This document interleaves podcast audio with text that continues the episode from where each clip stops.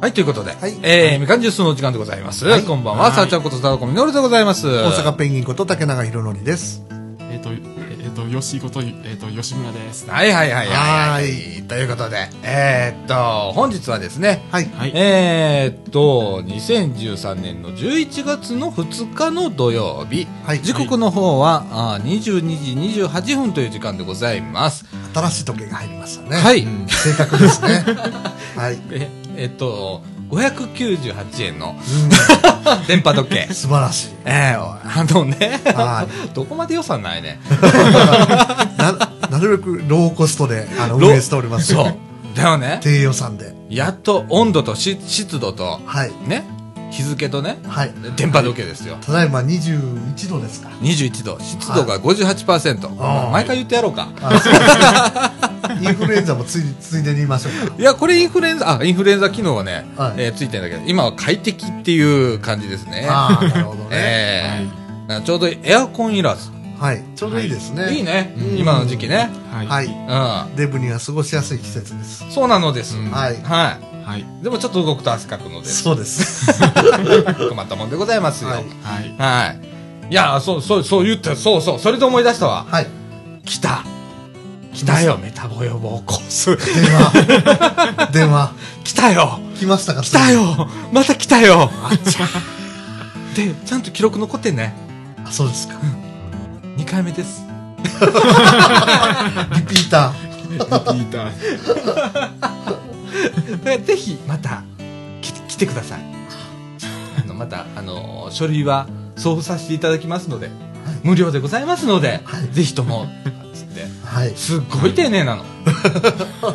でさ、うちほれ商売やってるからさ、えまあ日頃ずっとさ、あのーいろんなこうセールスの電話かかってくるのよ、はいいはいはいろんなメーカーとかね、えね某マイクロソフトさんからはこの間あの携帯電話にアメリカからかかってきましたわ ああ、そうですか。 びっくりしたわなんかとんでもない番号出てて、えであの履歴見たら、うんあの場所わかんだよえねはい。はだからアメリカってなってて081じゃなかった。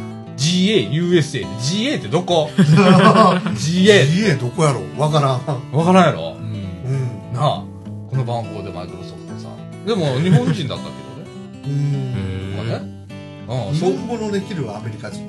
あかもなわからないです よ、最近。いやでもなんかいや、僕なんかね、昨日み、昨日店番してたら、うバングラデシュ人に声かけられましたよ。ん、 それいいな、うん。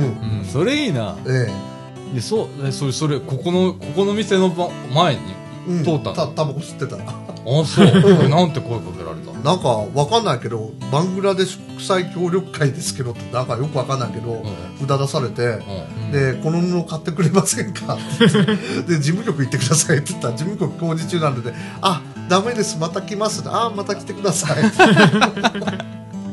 何やってる人なんやろうなの最あ高小学校のなんか援助をししたいんで、この布買ってくれませんかへえそのその地道にやってんだ、うん。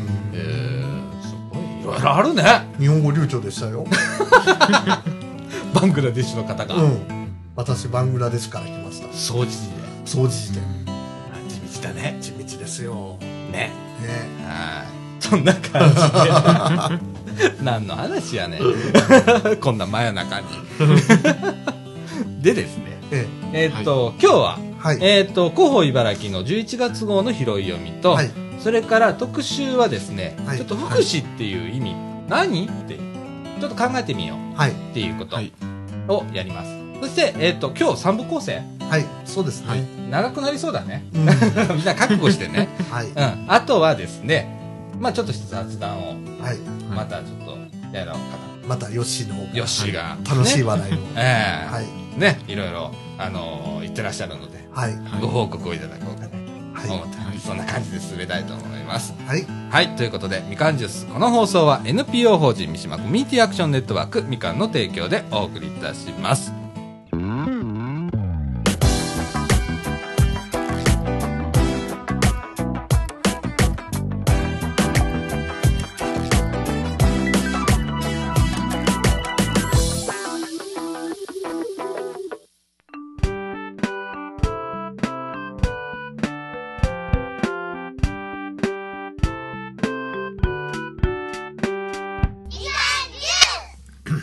はい。はい、ということで、はい。えっ、と、中枠1の時間でございます。はい。えっ、と、今月は、広報茨城、11月号、広読みということで、竹中さんお願いします。はい。えー、広報茨城11月号から気になるところを拾い読みします。はい。えー特集1っていうことで、武田っていうことで、えー今月茨城市と大分県武田市は歴史文化姉妹都市提携を結んだそうです。今年結んだんだ。はいあ、前から結んだんじゃな、結んでたんじゃない、今ね、月で。です。え今月あー、あ、そうなんや。えお誰が決めた のー武田の人と茨城の人茨城の人ですかお役所さん同士が。同士じゃないんですか。かんかつながりがあったんだろうね、きっとね。そうなんでです。そのつながりをちょっと説明したいと思います。おーはい。はいはいはい。えーっと、今を去ること400年前、文禄3年1594年、茨城城主であった中川清秀の次男中川秀成が、豊臣秀吉の命により岡城、これ岡城って武田城のことなんですけど、おーここに入城しましたと。おー武田市と茨城市のつながりはここから始まりますと。お400ー年前からつながってると。おーなるほどね。はい。で、明治に入って岡城っていうのは取り壊されたんですけど、あの、光を当てたのは滝蓮太郎っていう人が、工場の月っていう、あーはいはいはいですよねはいは。はいいはいああれは幼少期を武田で過ごした滝蓮太郎がよく遊んでいた岡城をモチーフに作曲したものなんだそうです。えー 知らないことが多いね、本当に世の中ね。私、ここ行ったことあります。そうなんだ。ええ、なかなかいいとこです。あ、そう。はい。ええ、それと、茨城と武田は隠れキリシタンの里としても有名です。はいはいはいはい。日本におけるキリスト教布教の拠点だったそうです、武田っていうのも。おー茨城や武田もき全国の例にもキリシタンに対する弾圧が強まりましたが、こうした中でも隠れて自らの信仰を貫いた人々がいますと、それが隠れキリシタンですと。あのさ、キリスタンって言ったらさ、ええまあ茨城も結構有名なんだけど、ん高槻もキリスタンだよ、そうですそうですねね高山右近が高槻そもうじでゃんすねね。うん、おーなるほどね。ええうん。こういう共通点があるらしいですね。ほうほうおーうんあとはまあ川端康成茨城の出お身 ですけいどおいおいこの人も武田市の九十高原なんかを訪れて、うんえーこれよくわかんないんですけど、千羽鶴の続編、波千鳥というのを書いたそうです。へーこれなんかいろいろあんだね。ええなあだから地元の高校では、県立武田高校では時代を担う高校生たちに安成が武田に残した足跡を伝え、地域を創造する活力を育むことを目指し、平成21年から毎年川端康成記念講演会を開催して ます。そんなのがあるそうです。はこれすごいですね。キリシタン洞窟礼拝堂とか。こんなのあるんですね、武あ。田。へ聖ヤコブ石像とか。え。へうんうんえ。なるほどね。あと、まあ、武田といえばですね、まあ、名産は大分県で日本一の栽培面積と生産量を誇るカボスとサフランだそうです。はおあ。カボスはわからない。サフランっていうのがね。椎茸も生産量質とも県内トップクラス。へえ。あと、長湯温泉とか九十高原、岡城石、城下町。結構観光そうですねに力を入れてらっしゃるところですね。うんみたいですねはあええーなかなかいいとこですよ。うんうんで、えー特集2は教育文化月間ということで、はいはい。えーその中で、まあ、トピックス1っていうことで、はい茨城ココ KOKO って書いて子育ち子育てフェスティバルというのがあります。はいはい。えーっとこれ告知みたいになりますけどいいですか読んでざーっと、おどうぞどうぞえー11月15日16日17日金土日ですね、はいはい。えーっと15日金曜日は午前10時から午後4時、えー、1617日が午前10時から午後3時までで、うんえー1516日は子育て支援総合センター、うん合同庁舎4回5回、うんうん11日はローズワムで、対象は子どもと保護者、うんうんえー15日、16日はプロネタリウム、ゲームコーナー、パネルシアターなどなど、まあ、ずらーっとこう子どものためのフリーマーケットだとか、こういった子どものお祭りがあるんですね。へーええ面白いね。面白そうですね。えっ、と、ちょうど金、土、日とそうですいね。うことでね。これ七五三とは関係ないんですかわかんない。え、なんでいやいやな、なんとなく11月だから。 子供 あ、のそう。か。そうきた か。はあ。いや、でも、面白そうじゃん。うんはい。こういろいろね。どこが主催してるんですかね。えー、主催は書いて、まあ、ああんと子育て支援総合センターというところそうでやすねってるらしいですね。はい、問い合わせの電話番号は6249301です。うん。はいね、お子さんいらっしゃる方はね、そうですねぜひ。はい。はい。あとはですね、本当に拾い読みなんですけど、うんあ、えーっと、これちょっと気になったんですけど、うん専門の医師等による特別教育相談っていうのがあります。うんえー12月20日金曜日午後2時から5時まで、クリエイトセンターで場所は、えー市内在住の小中学生及び保護者が対象ですと。うん。えー、と内容は心理相談に対する精神科医による指導助言うんがあります。うんあとあの申し込みは電話で教育センター、えー電話番号が626-4400です。うんうん。はい、えーこれは、おーなるほどね。ああ、なるほど。うん、いろんなことやってね。いろんなことやってますうね。ん。でおまちづくり、はい。はいえー中心市街地でのまちづくり構想策定を支援。うん。うん。地域住民が自発的に話し合い、町の課題解決や地域の魅力づくりを考える、町づくり構想の策定に対する支援を行っています。うん。えー中心市街地での町づくり構想の策定のために地区住民の多数の支持を得ている団体が行う地区の整備、改善、保全などに取り組む活動に、えーこれ補が助し対ましょう対象になるわけですね。これが対象になりますね。うんはいえー対象となる活動経費の2分の1を補助。うん。うん。予算の範囲内とし、その他の補助金を受けている場合は、その額を除きます。うん。えーっと、これは申請書類なんですかね。そうですね字っていうのはね。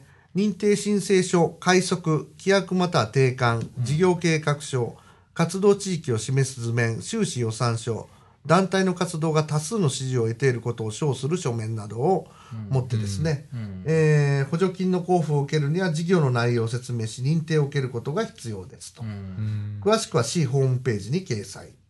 えー問い合わせ先は都市政策課。電話番号が620-1660。なんか笑いが起こってますが。いや、都市製作家さん、いろんなことやってんなと思ってはさ、まあまあね、あの、そうだね。あのー中心市街地っていうのは、あのは茨城市駅周辺だけじゃなくて、ここも含まれるんです。あ、なるほど。はいうん。えっ、と、僕も調べたんですよ。はい。ほんで、中心市街地ってどこやぞとう。ん。ほんで、イメージするにはさ、なんか駅の近く茨城の、阪急茨城と JR の間とかそうそ思うっちゃいますだよね。からそこばっかしの施策かなと思ったら、うんあ、違う違うと。うん。ううんん、あの、ここら辺も入りますということで、その中で、まあ、あの、自発的に、まあ、僕たち、はい地域住民がはいはい話し合って、町の課題、まあ、町づくりに対してね、うんどうやったら魅力がある町にできるかなとか、う。うんん。ええ、あ、ごめんなさいね、文化の日って出ました、 今。ごめんなさい、今、マックです。はい、あの、ブーって言いましたね。はいあのー、まあ、あの、そういうね、あの、魅力的な街づくりにするにはどうしたらいいかっていうような構想を策定する支援を行っている。う。うんとん。いうことで、まあ、これ活動に対して出るのかどうかとかね、僕もちょっと調べてみて、 あーこのラジオ部の予算に、 そうですね。引っ張ってこれないのかなとかと思ったりしたんだけ私どもそれをちらっと脳裏が、あ脳ました裏に浮かんだんだけど、はいかなりの労力が必要そうみたいですうんね。ですね。ううんんでもね、あの、本当これから、あの、この街どないかせんといかんよって言ってる、ね、先週かな先々週か。うん。えー、北千佳子ちゃんだとか、うんそういった活動にとかは、女性対象になると思うので、ええ。ええぜひぜひ、あの、それからね、あの、対して、えっと、これがね、対象が、えー地域住民の多数の支持を得ている団体が行う。まあ、これが曖昧なんだけ曖ど。昧ですね。うん、あのーまあ、その時は、例えば近くだったら、うん僕らが、おうって言ったら終わりみたいな、とこあるじゃない。はい。ね、そんなもんだと思うの。はいあそういうところにね、ぜひ。そうですねね。近くちゃん聞いてっかな、本当にね。うん。聞いてくださるといいんですけどね。はい。はい。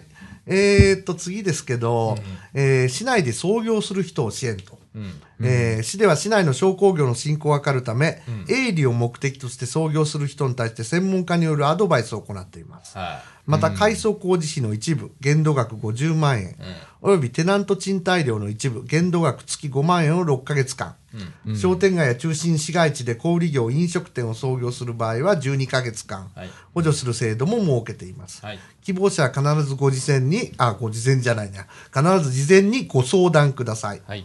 えー対象者は初めて事業を起こす方、市内に限る。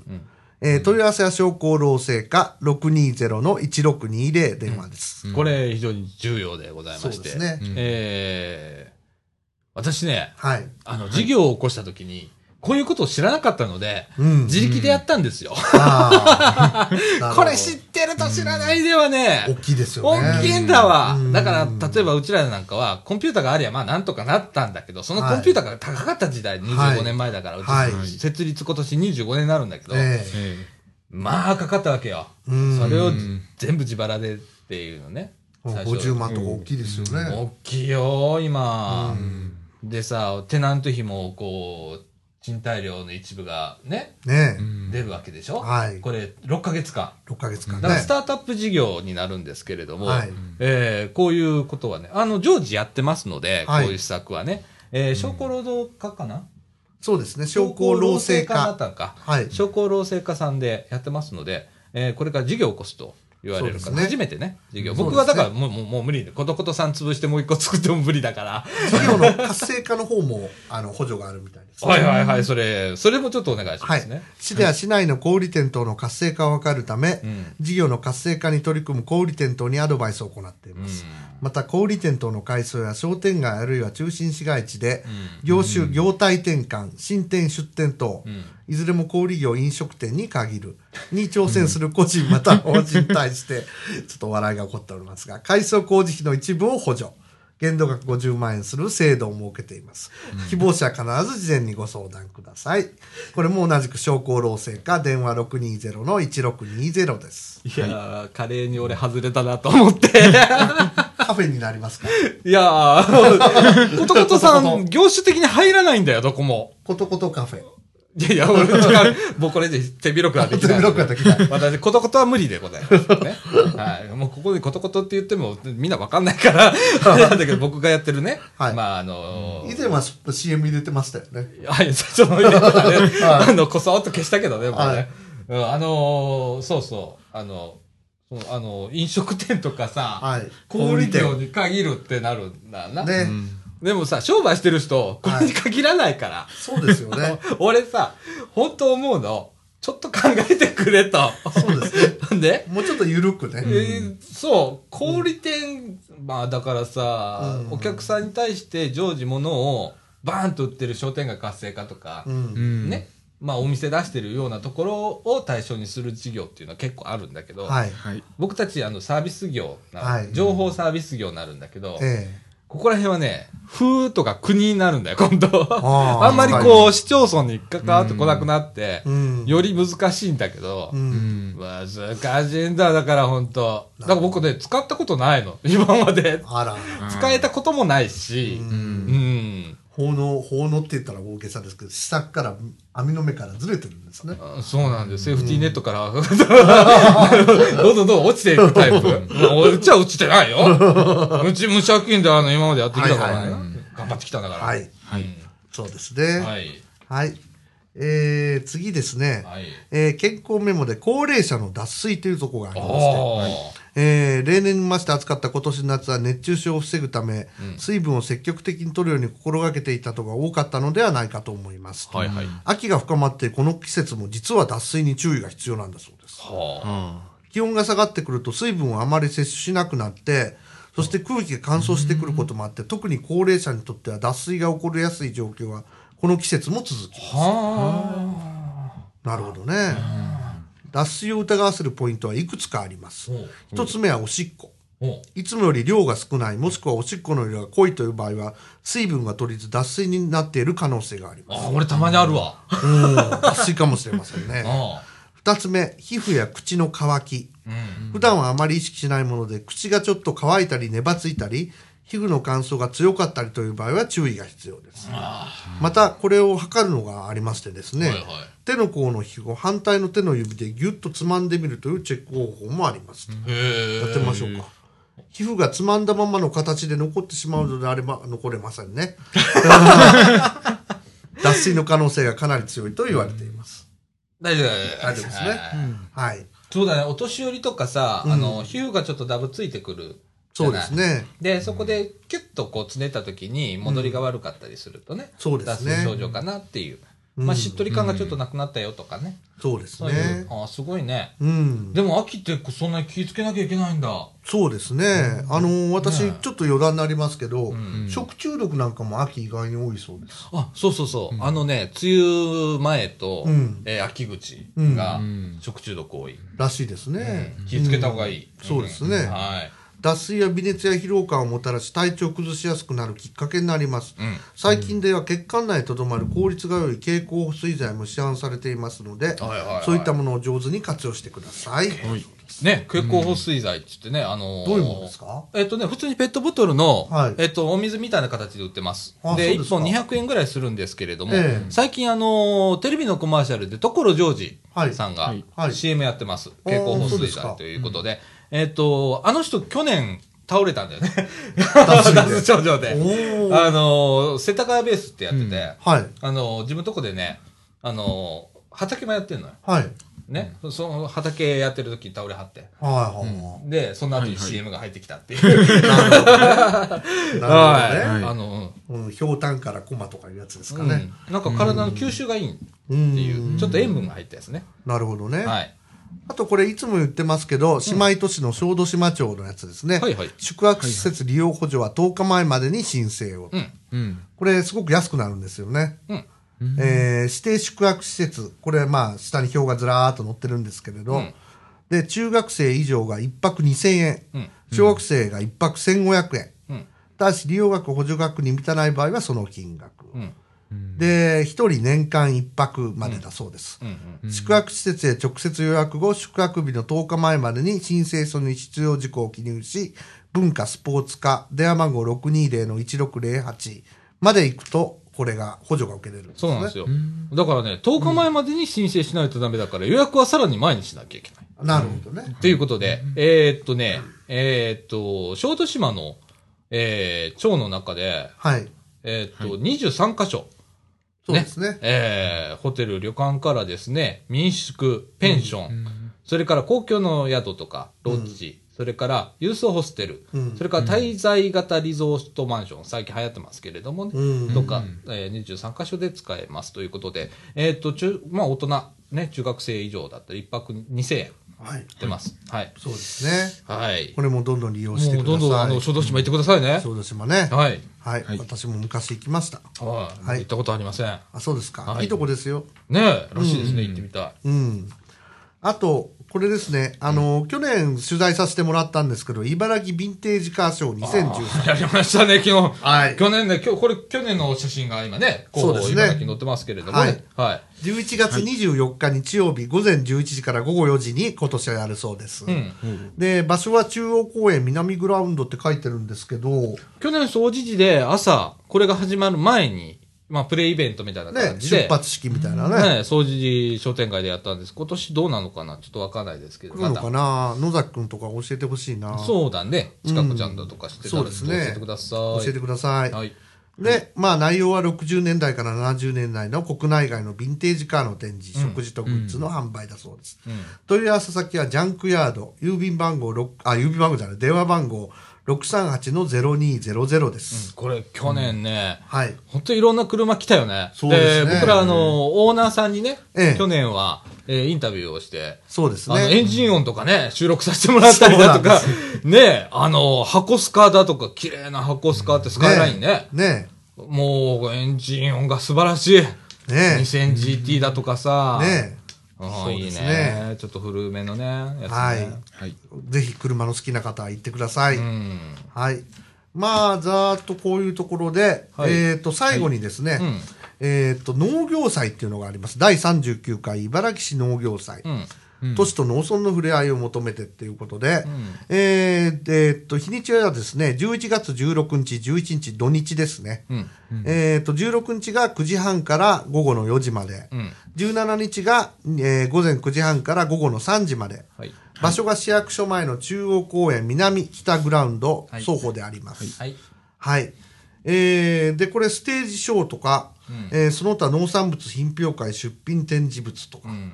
ポン菓子の無償配布とか、うそういろいろありますん。ね。ねだから、ここら辺だったら、三島館とかね、はい出すらしくって、あと、三島の J、三島地区の J、はい。山根さんなんかね、ちょっとそうですねあの出されるそうなのであ、そうですか。はい。おおなるほど。えっと、バザーみたいなのがあるね。そうですね。バザーに出されるそうなので。販売コーナーで生鮮野菜、武田市の名産品、これ今年からん先ほど言いました姉妹都市の武田市がですね、へえ名産品を出すそうだそううです。んうんで、農産物、加工食品、朝市、市内名産品、各種模擬店、バザー、新米、小豆島名産品、おーいろいろありますね。おー果物、地酒、木工製品とかね。おーで、ステージショーもビンゴゲームとか、豪州温度とか、和太鼓の五演州奏温度って何知豪州温度って知りませんからない何河内温度じゃないカーチ温度じゃなくて豪州温度ってありますよ。あ、そう。うんどこのやつあります豪州、滋賀県。うん滋賀県近江、近江のこと、豪州。あ、そうなのうん。またまたまたまた。あります。あ、そう。はいはいへぜひ、あの、よかったら聞いてみてくだーうさい。ん。はい。はいはい。はい。まあ、ざっとこういうところです。はい。はいえーっと、あとですね。はいえーっと、これ私からいこうかな。はい。えーっと、茨城市がですね、これまた、あの、都市政策課なんですけれど も、すいませんね、本当にね。えーっと、11月24日日曜日ですね、えー今、まちづくり寺小屋っていうの、第、えーっと、全5回やってるんです。はい。はいで、えーっと、11月24日日曜日は、第3回目になるんですけれども、えー住民による住民のための防災を考えるというやつ、うんそれから12月の14日土曜日は、茨城の強み、弱みを考える。うん。えー1月18日土曜日は、茨城な、えーと、ごめんなさい、茨城のエコなまちづくりを考えるという、この題で3回後残ってるんですけれども、えー時間はですね、13時から14時30分まで、えー会場はですね、茨城市役所南館10階の大会議室です。はい。はい。はいで、実はですね、ええ。えーっと、今日僕、えー第2回になるんですけど、行ってまいりました。あ、そうですか。えー一応、まちづくり寺小屋ということで、えーっと小屋ですね。寺子屋はい。なんですけれども、えーっと、今回はですね、まちづくりにおける市民、行政の役割についてというはい。ことで取り上げてたんです。で、まあ、一応なんかいろいろ聞いてきたな。深くは言いません。ああ、 で、これはね、何、何かというと、はいえーっと、立命館来ますよね。はい、そうですね。えーっと、この講師が全部立命館大学の、えー先生方です。うーんえー教授だったり、准教だったり、えー補助教員だったりはい。するんですけれども、の方が、まあ、がっちりこれは、あのーこのおまちづくり寺小屋はい。は、えーっと、立命館と茨城市の共同のお企画でやっております。なるほど。で、えーっと、申し込み不要です。おー、で、本当あの、パッと行って、あの、パッと帰れ ます。おー はい。で、えーっと、これね、あのそう、茨城市役所の南館の10階の大会議室、すっげえ広いとこなんだけど、ええ。参加人数が少ないでございます。あらららでら。えーっと、これからですね、11月24日の日曜日、えー住民による住民のための防災を考えるっていうのも大切ですし、はい。はいそれから12月14日土曜日、茨城の強み弱みを考える。これも一つ、えー今まで考えたことない視点。うんね。我々はここが得意なんだっていうことはよく言うんだけど、実は弱いとかあんまり知らないだとか、ええそう逆だったりだとかええっていうところをちょっと考えてみましょうみたいな、えーこれ講義型なんですけれどもね、うん。で、今、あの、まちづくりのプロジェクトが、あー市民参加型のね、えー、まちづくりプロジェクトを茨城市進めておりまして、はいえーこれ午前中にあるらしいんですわ。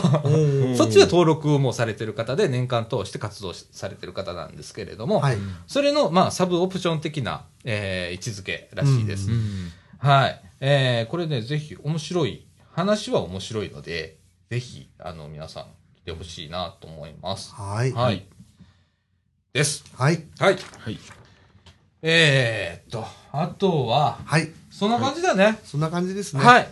じゃあ、えー、っと、中和国ではですね、はい。えー今日はテーマ、福祉っていう言葉をちょっと考えてみようということ、やってみたいと思います。はい。はい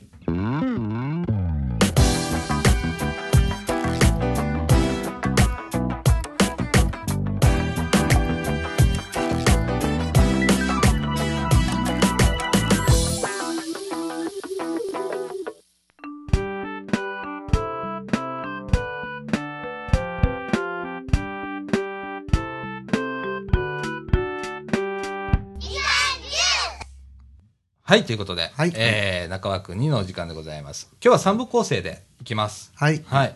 えー、とですね、中川国ではですね、テーマ、福祉って、なんぞやとはい。いうことを取り上げてみたいと思います。はい。意外とですね、この福祉っていう言葉、よく使われるんだけど、うん。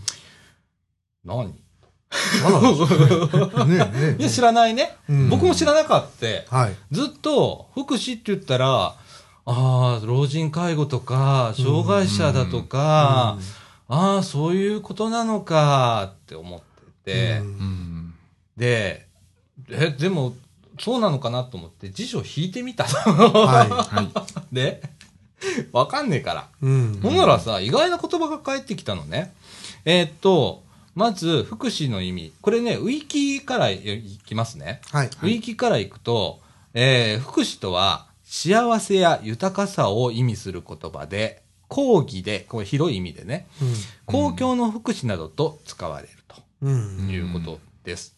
それから、デジタル工事園の方で福祉を引いてみると、公的配慮によって、社会の、これ、成員でいいんかね繊維ですね。成員、あの、なる、なるうんに、構成する人たちです人ね。たちね社会をが等しく受けることのできる安定した生活環境のことを福祉うん。っていうこと。それから、大辞林、第3版うん。の解説では、えーっと、幸福っていう、ストレートですね。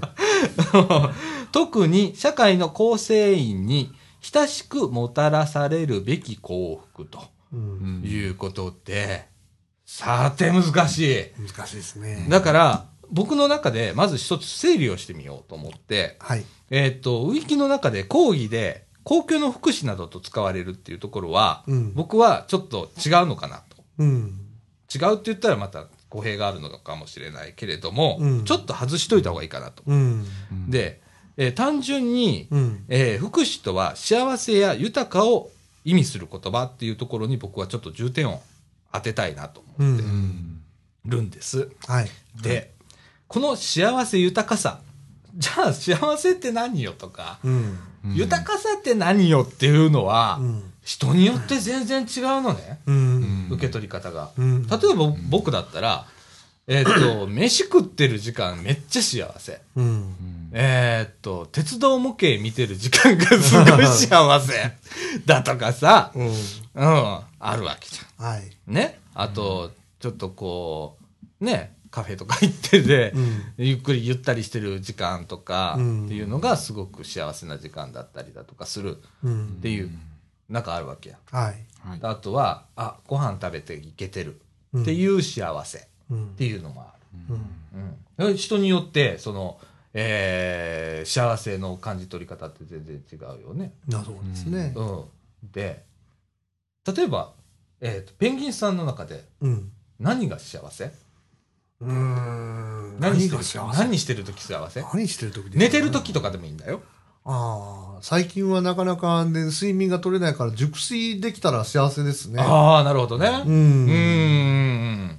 他は、他は、まなあ、何してる時が幸せおねご飯食べてる時も幸せじゃない幸せですね、うん飯食ってる時は幸せです幸ね。せだよねこの体験見ても分かるように体験幸せですうね、んあとはそうですね、もちろん鉄道趣味もあるし、音楽聴いてる時も幸せですね。幸せね演奏してる時も幸せですね。ああ、はいはいはいはい。いっぱいありますね。いっぱいあるよね、ん幸せって。で、ただ、綺麗な姉ちゃん見てる時も幸せでしょそうですね。ねうん。えーっと、ヨシは何してる時幸せ何してる時でしょうねうん。あまああの電車に乗ってる時とか あ、うんはいはいはいはい。あと自分の世界ににちょっと入り込んでる時とか そういうのでしょうあ、トイレに入ってる時あれは違うののそれもまあそれは自分の世界にうんに入る方法っていうことでああ、それは、ああ、なるほどな。なるほどねうん。で、いろんなこう、幸せってあると思う。はい。はいね。あと、豊かさっていうのもあるんだよね。う。うんんうん。豊かさも、これ、非常にみんなによって違うんだよ。うん例えば、心豊かにとか、うん金銭的に豊かにだとか、うん。えー環境が豊かだとか、 うん。豊かっていっぱいあるよねって、世の中に。そうそうですね。その中で自分がど、どれを取るか、どれに価値観を趣を持つかによって違ってくるよね。う。うんん例えば、僕はある程度金銭的 な豊かさを求めてます。こういう人間ですから。はい。はい。諸場にでもありますから。で、もあるし、ある意味、えっと、人と寄り添うことで、自分の心が豊かになるっていう部分もあります。はい。えーっと、あと何があるかな。あと、うーん、まあそんなもんかな、でも。うん。豊かさって僕の中では、そんなに求めてないと、 あんまり。うんうん。あんまり豊かさをこう求めてたら、うんえー別に豊かさを否定するわけじゃ ないんだよ。うん僕き、基本的に金銭的な豊かさを求めてる人間だから、うんそうじゃないといろんなことできないじゃん。うん。悲しい結果な、うんこの世の中。うん。ね。で、そういう、こう、考えがさ、うん例えば、金銭的な問題ってなったら、そこ福祉に帰ってくるんだよね。うん話がまた。うん。そういうことのぐるぐるかなって思ってて、う今。ん。うんで、これね、僕ね、今ね、真夜中こんなこと考えてんの。おーで、大体ね、えっ、と、夜の1時からはい。はい3時、4時ぐらいまでがそういう時間になっちゃってんの、今。哲学の時間ですね。うん、僕、いまだにその哲学の意味がごめんなさい、わかんなくってね。 ええ考えることですよ。考えることですか、うんじゃあはいすごく僕哲学やってる方なんだろうね、はいきっとはい。でそれを図にしてみたりだとか、うんいっぱい書き出してみたりだとかあ、ってそいうののを通りですよ。仕事部屋でやってんの、うんその福祉っていう中でじゃあ幸せ豊かじゃあ自分の中で考えられるだけの幸せを書いていったり豊かさを書いていったりすることで、うん。じゃあその中で何が人の価値観あこんなに多様に多様化してるんだっていうのと、うん。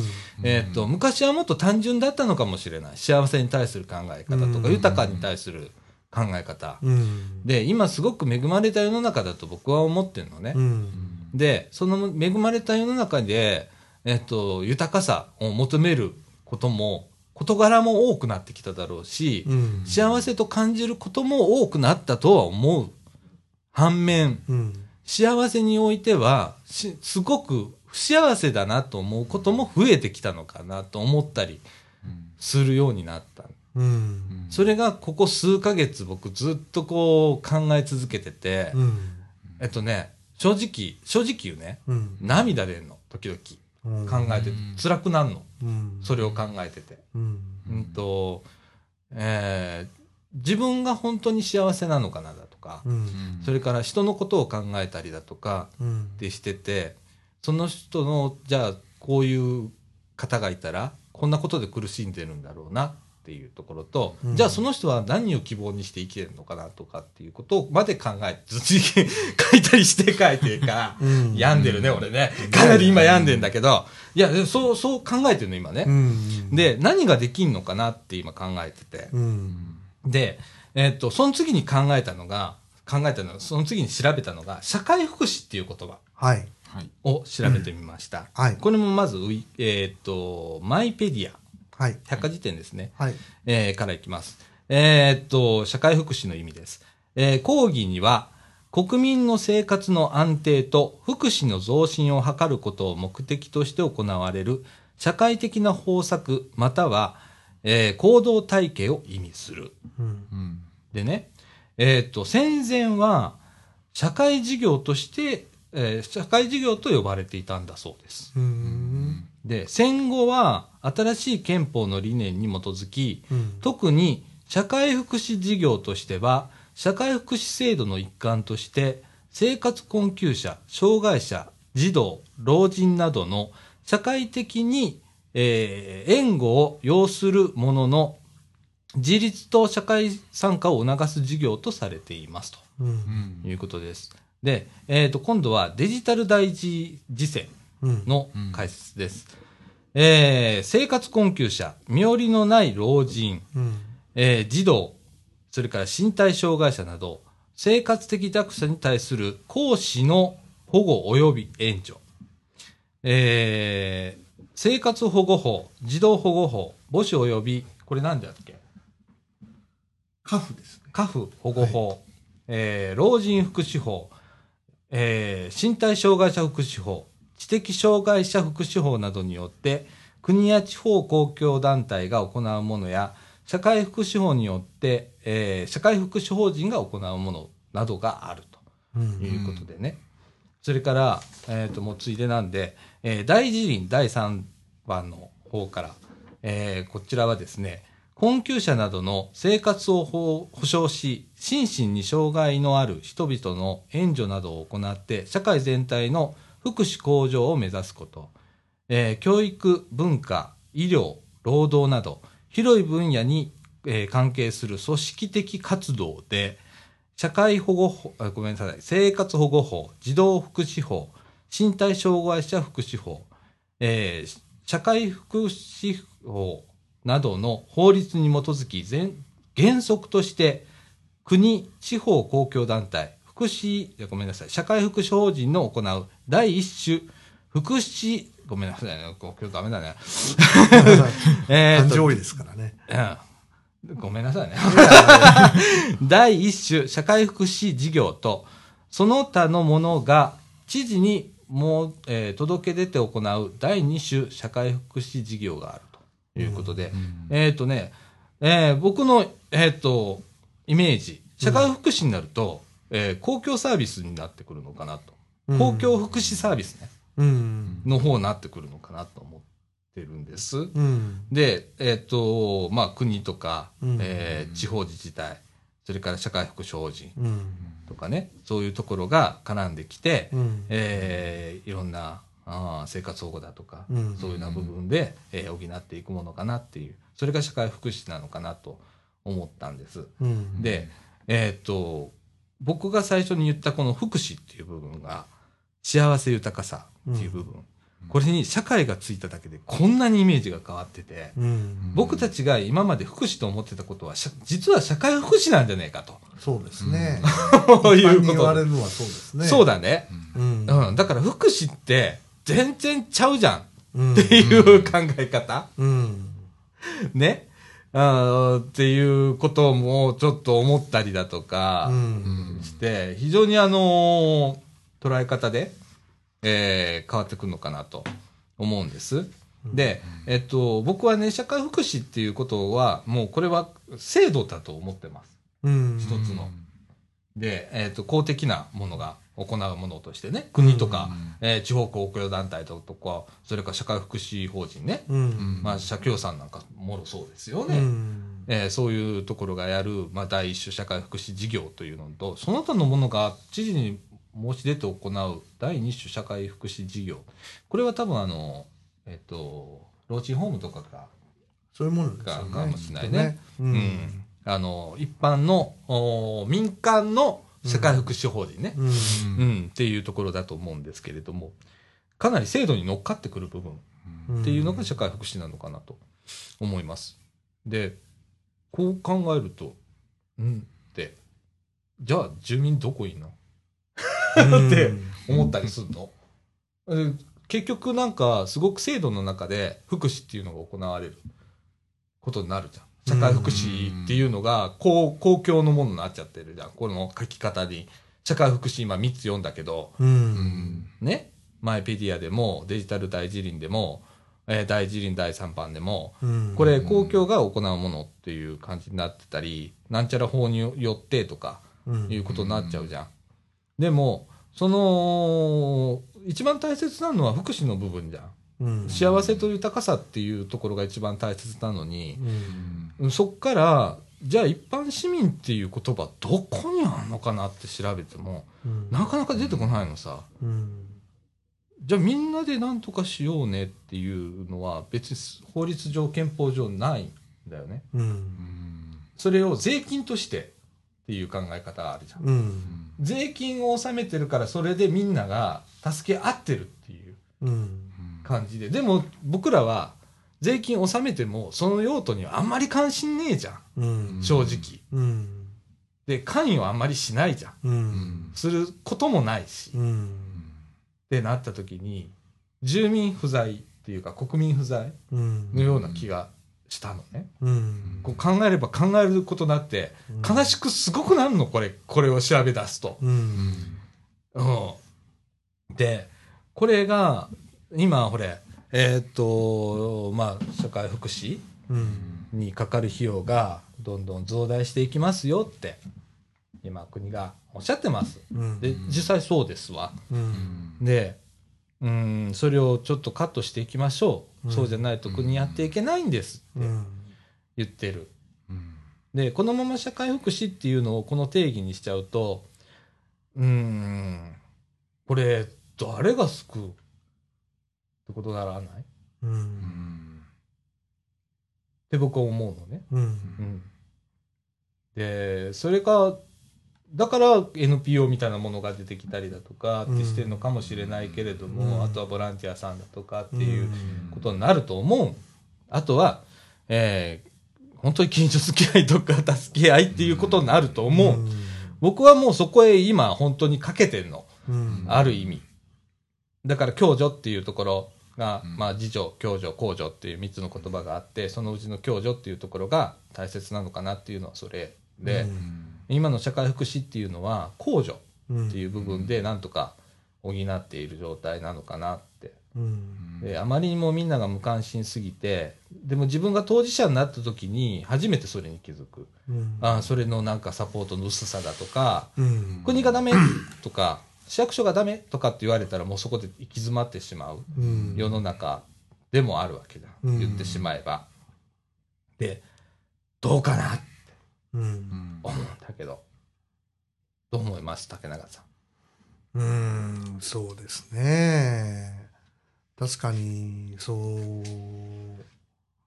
ういう面はあると思います。う。うんんただ、これも、ね、うん。人によって格差があるんで、うん。難しいって言ったら難しいですよね。難しいんだよ。うんだからね、その福祉っていう言葉でもね、うん幸せという豊かさをどこで見てるかっていうのによって、レベルが違ってくると思うの。うん。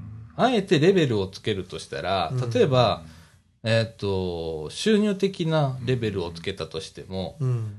例えば豊かさをすごい高いところに持っていってる人とう、。うんんでも、低いところに持ってる人じゃ、全然チカチカも違うし、 ね、っていうのがあるじゃん。うん。じゃあ、どこにその着地点を置くかうんっていうのが、僕はその最後のセーフティーネットの生活保護だと思っててう、ん。もうヨーヨー食べていけませんようん。で、えっと、まあ、働くのもちょっと困難ですよ。うん。とか、えーでも、なんとかしなきゃいけないわけだから、うんそういう人の最後のセーフティーネットとして、社会、あの、生活保護制度があると思ううんの。とか、あ、と、まあ、障害を持った方だとか、だったら、障害年金制度があったりだとかすると思うんだけど、うん。僕、これ、ちょっとついでにね、言わせていただくと、うん。例えば、身体障害者の方っていうのが、うん成人になっても生活保護になるんだよね、うん。えー身体障害者年金受けながら生活保護も受けなきゃいけないうん。もうあのし死体不自由でうん。どうしようもない動けない人っていうのは、でも僕は僕の意見ねうん。そこ生活保護じゃねえじゃんって思うわけうん。それは障害者年金じゃんうん。それで食っていけるようにしようぜってうん。だってその人その後の最後のセーフティーネットないんだよもう最初からセーフ最後のセーフティーネット使っちゃってんだもん、うん。それっておかしくねえかいとかさうん。まあ、いろいろそういう場面がいろいろ最低賃金とかね。あると思うんだ。ん。で、そこをどう考えるかうん。って。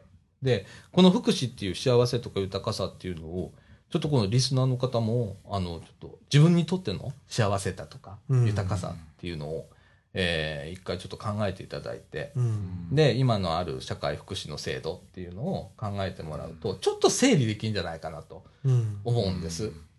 で、えっ、と、福祉は福祉サービスじゃないと。うん。まずね。 まずそっから入りましょうと。うん。あの、捉え方によってはあるんだよ。うん。さそれを講義の意味では、うん公共の福祉となどと使われるってあるので、まず憲ここで憲は、法でよく出てくる言葉ですね。ね、うん。公共の福祉ってじゃあ何ってなるのね。うん。まあ、結局それは公的サービスなわけじゃん。うん。公的福祉サービスになっちゃうわけだよね。うん。結局、中間ないんだよね。みんなで助け合うだとか、なんか声かけ合うだとか。うんって。いうのはあんまりない。ぽっかり抜けちゃってるよなっていうのはすごくこれ調べてて気づいた部分です。うん。はい。いや、そういう話なんですけれどもね。 誰も何も突っ込んでくれないからいいさ。ええなんか、よし、なんか感じることある最近のこの福祉だとか、社会福祉だとかって。なんか世の中的にとかでも何でもいいんだけど。何やろうねあなんかできることがあったらそれをどうおおおお補い合うみたいなうんうんうんうん。そうだね。のにねう。ん。共助っていう部分がそこに当たると思うんだけどね。うんあの、それぞれみんな、僕もそうだけどさ、まあ大概の人間完璧ねえや。うんで、そこをどうにかして補い合うううんんっていうのが僕共助だと思ってて、うん例えば与えるだけが共助じゃないうんんですよ。助けてる側も。ううんんで、僕はなんでこういう、こう、ボランティアみたいなことをやってるかっていうと、そこで何かを感じ取って、うんうんうん、僕はご褒美って自分でも思ってんだけど、その、心豊かになるわけじゃないけど、なんかこう、いろんなこと傷ついたりもするのよ。うんこういう現状を知ってだとか、うんいろんな人をこう見て、すごく悲しくなったりだとか、うん逆にイライラしたりだとかう、んっていう、すっごい葛藤はあるんだけど、うんその中で、えーっと、何かなければ僕絶対やってないからね、こんなこと。うん自分の収入がある程度減るわけ。うんへ減らして、まあ減っちゃいないんだけど、増やすことはできるの何百万単位で。うんこれをやめれば。うんでもそれをと取ってない意味は、うんそれが最後僕が死ぬ頃に、うん自分で、ああ、この体験してよかったとか、ああ、こういう人と、えー、なんか出会うことができてよかっただとか、うんっていうことになると思う。と思って今やってて。うんうんで、これは僕にとって価値観なのね、一つの。これがまあ幸せだとか豊かにうん繋がってくるんだけどさ、うんあのーそれで補ってるわけ。うん補い合ってるわけよ。うんだから僕はサポートってあんまり好きじゃないって本当の言葉、うん支援とか助けるとか、うんそんなことは本当はどうでもよくって、っていうのはよく言ってるじゃん。 僕は一緒に何かをやってて、で、そこで僕がね、背中を押せる部分があれば、背中をポンと押すし、うん何か助言ができることがあれば助言するしっていう立場で、いいわけさ、うんと思ってんだよ。自分ができるのはそれぐらいだからね。うんで、その中で何を得るか、自分が。それも経験になるからね。うんだから、こういうことが続けられてるのかなって思ったりだとかっていう。でも、すごくこの豊かさとか幸福とか考えると、すごく迷子になりました、正直。うんうん、人それぞれいっぱいあるし。で、本当に貧しくてもいいとか、えっと、最悪、最悪って言ったらこれ語弊あるんだけど、本当に。えっと、生活保護で生活していけるんだったらそれでもいいっていう価値観の人もいる。でもそれは本当にいいのかっつったら、今の制度上ではそれダメなんだよ。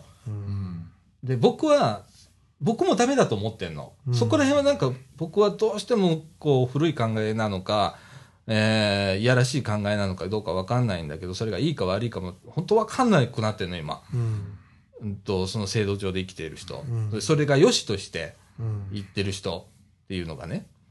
で、それはなんでそうさせてるかが、この福祉の言葉の幸せ豊かの意味なのよ。ね。でも、制度として保っていくには、うん生活保護制度を保っていくには、えーどうしても僕は上がってほしいわけ。じゃないと、本当に救わないといけない人が救えなくなっちゃうと思ってんの。今度次入ってくる人が使えない制度になってしまう。うん、予算がないとかっていうような状況ではね。だから、それはぐるぐる回していくしかない。回していくんじゃないよな。どんどん上げていかないとダメだと思う。と僕は思う。けどどうですか、そこら辺。そうですね。うん、難しいですけどね。うん。うん。僕は、個々人の、やっぱ考え方を尊重したいとは思う方なんですね。うん。だから、うん生活保護控除で私はやっていきますという人がいたらそれもありかなとも思ってるんですよ。うん。うん。それと、ごめんな。うん。え今日ここまで突っ込むつもりはなかったよ。本当はなう。ん生活保護って何週か後にちょっと取り上げようと思っててんけどう、ん。ちょっと今、いいあれがあったんでう、ん。あの、制度的にうん。続けていく。うんそういう人をずっと受け入れ続けてて、うん自立っていう部分を取り除いて、うんえーとどまったとするよね。うんでみんなこう溜まっていくとするじゃん。うんならそこにかかる費用っていうのはどんどん増えていくよねう。うんんならそれはどうしたらいいんですかそれはやっぱり税金で払うしかないでしょうねその税金は誰が払いましょ僕はそのためには働いてる時に税金をまあ納めても仕方ないというか仕方ないっていうよりももっと積極的にううん納めたいなとは思ってますけどねうん、そのそそのバランスだよね。ううんんそのうーんでもさうんえーっと僕の僕はす ごいやらしいから、うんねこうやって福祉のこと考えてながらもやっぱり不公平感うんっていうのがあると思うんう。で、うん、と今貧富の差っていう不公平感があるじ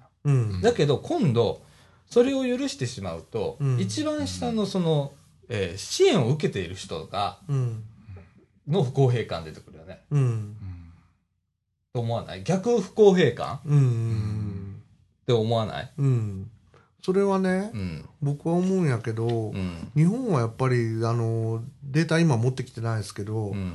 補足率が低いんやと思いますうん。ううんんそこが圧倒的にやっぱり不公平感のもとになってるんかなという第一義的にねうん。思うんですようん。うん補足率っていうのは、ちなみに、えーっと、それを、えー市役所が、えー把握してないっていうことを補足率、ほは把握してることを補足率って上がってくる。例えば10%だったら、えー100人に10人、うんえーまあ、言うたら需要が、需要って言ったら変だけど、需要が100だとしたら、うんまあ、10人っていうのが、まあ、補足率になるんですけれども、えーまあ、日本人の場合、自分から行かないっていう、ね、プライドとかうんっていうので、っていうのもあるよね。うんそれから、えっ、と、まあ、行っても認めてもらえないっていうパターンもある。うんえーこれはまた数週間後に取り上げようと思うんですけれども、えー11月1日付の朝日新聞にも、えーちょっと取り上げられてましたけれども、うんまあ、岸和田のある方がね、うんあのー訴訟を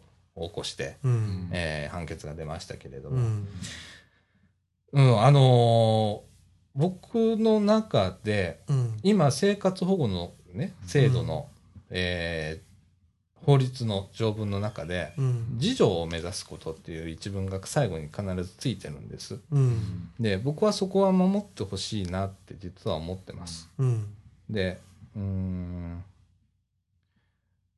そうだな。何かで、やっぱ、その、民主主義うん的な考え方ってそれだが基本だと思うの。うんそれだったら社会主義にしたらいいんだよ。うんと思うの。うんみんな公平にするんであればう。んで、民主主義である以上、えー公にだけ頼って、うん自分はだな収めることないわけじゃん絶対に公にうん対して、うんでも公から与えられるものだけ受けてそれだけです成果するってことじゃんうんそれは僕は民主主義の中ではあってはならないのかなと思ううん部分があって、うん資本主義もそれなんだけど、うっんて思ってて、うん僕はそこはなんかうんいろいろ考えるんだけどうんその絶対的に無理な人は仕方ないようんその自助を目指そうと思っても、うんえー何かの障害を持ってたりだとかっていう方で、上がっていけない方はいいんだけど、うんそれは仕方ないから。うんでも、えーいかにもう、もう絶対にこの人大丈夫ですって、明らかな人が、えー上に上がっていかないっていうのは、うんで、努力しないっていうのは、うん僕は一つおかしいんじゃないかなってうん思う。うんうん。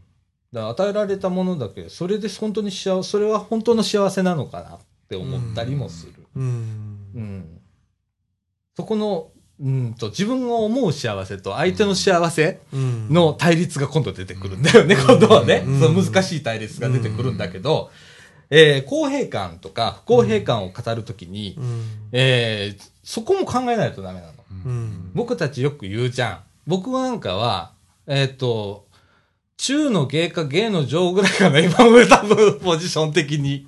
うんか、まあ中の中かどうか、まあそこまあそこら辺ですわ。うんいるのはねうんで、えっ、と、その人間が、例えば大企業のすげえ金持ちの人見て、うわ、この人もうちょっと税金払えばいいのに、と思うわけだ。うん。と思うように、今度、業産か、えー税金払ってる人から見たら、うんなんでそこに留まってんのってうん。思うわけ。うん。で、そこに価値観っていうのはもうそれぞれだから、う。うんんで、でもどっかで俺歯止めはいると思うの。うん。だからこそ。うん。そうじゃないと、今度、この人権限なくなるよ、生活保護を受けてる人。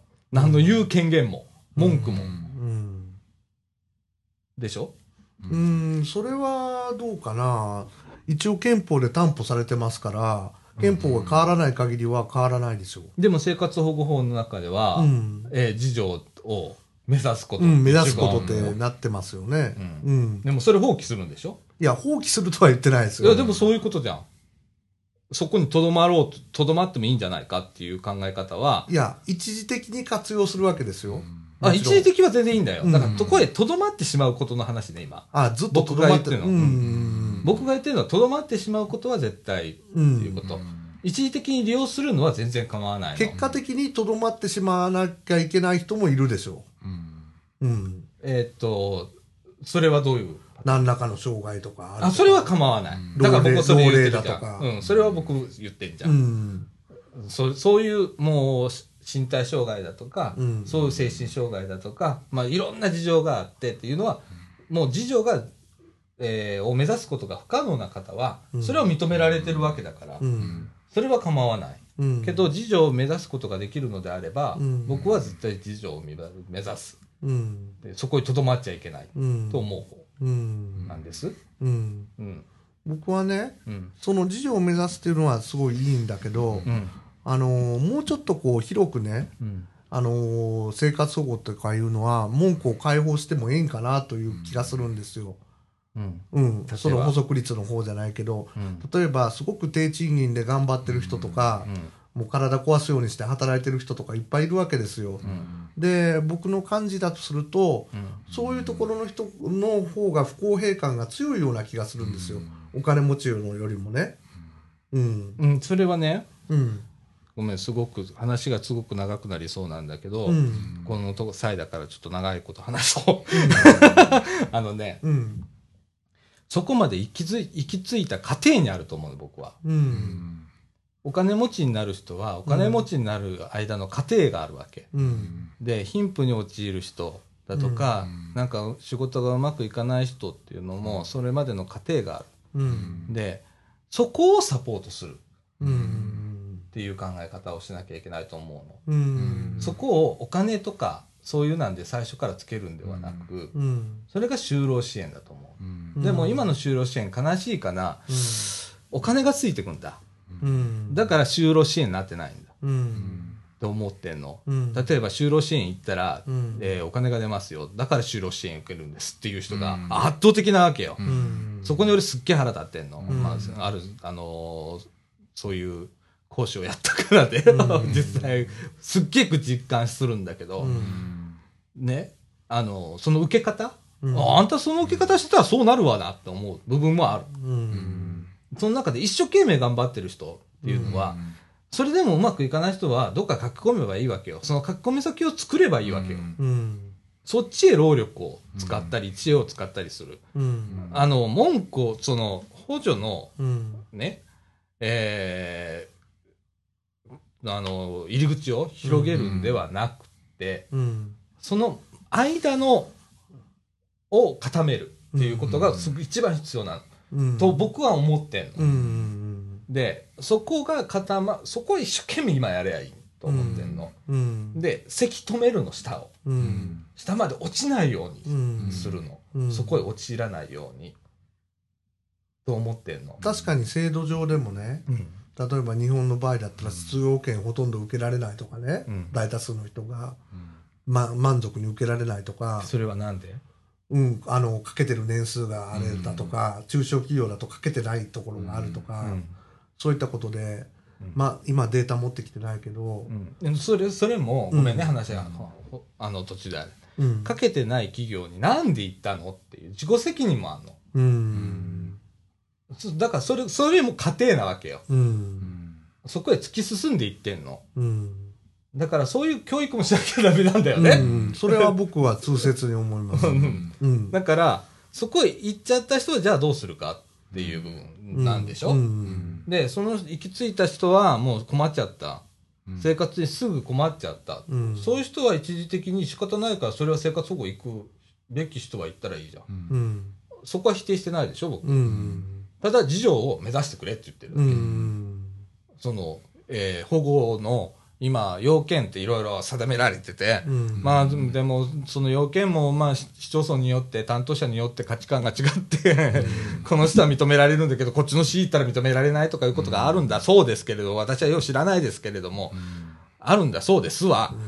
でそういうもう言ったら最後のセーフティーデートでさえそんなもんなんだよ。うんね。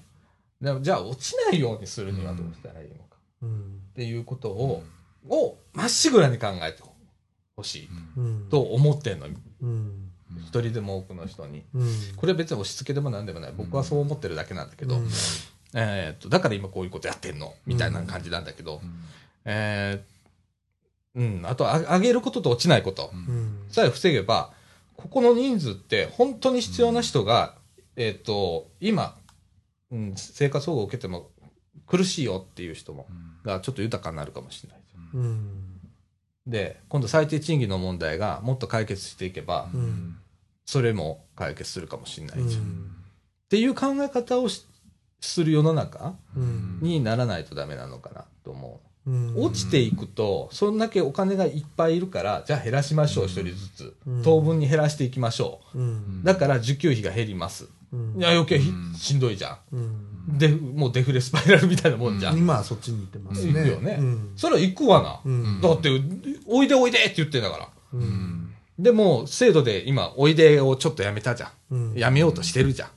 で、受給費も、まあ、ちょっとね、うんっていう話もあるじゃん。通ったのか通ってないのか知らないけど、またこれカットになるから、あんま言わないけど、 ね。えーそういう話もあるじゃうんん。じゃあ、どどう、どうするって。うん受けて、受け入れられないじゃん。そう、そう。って。だから自爆するのよ。そういう考えでいったら。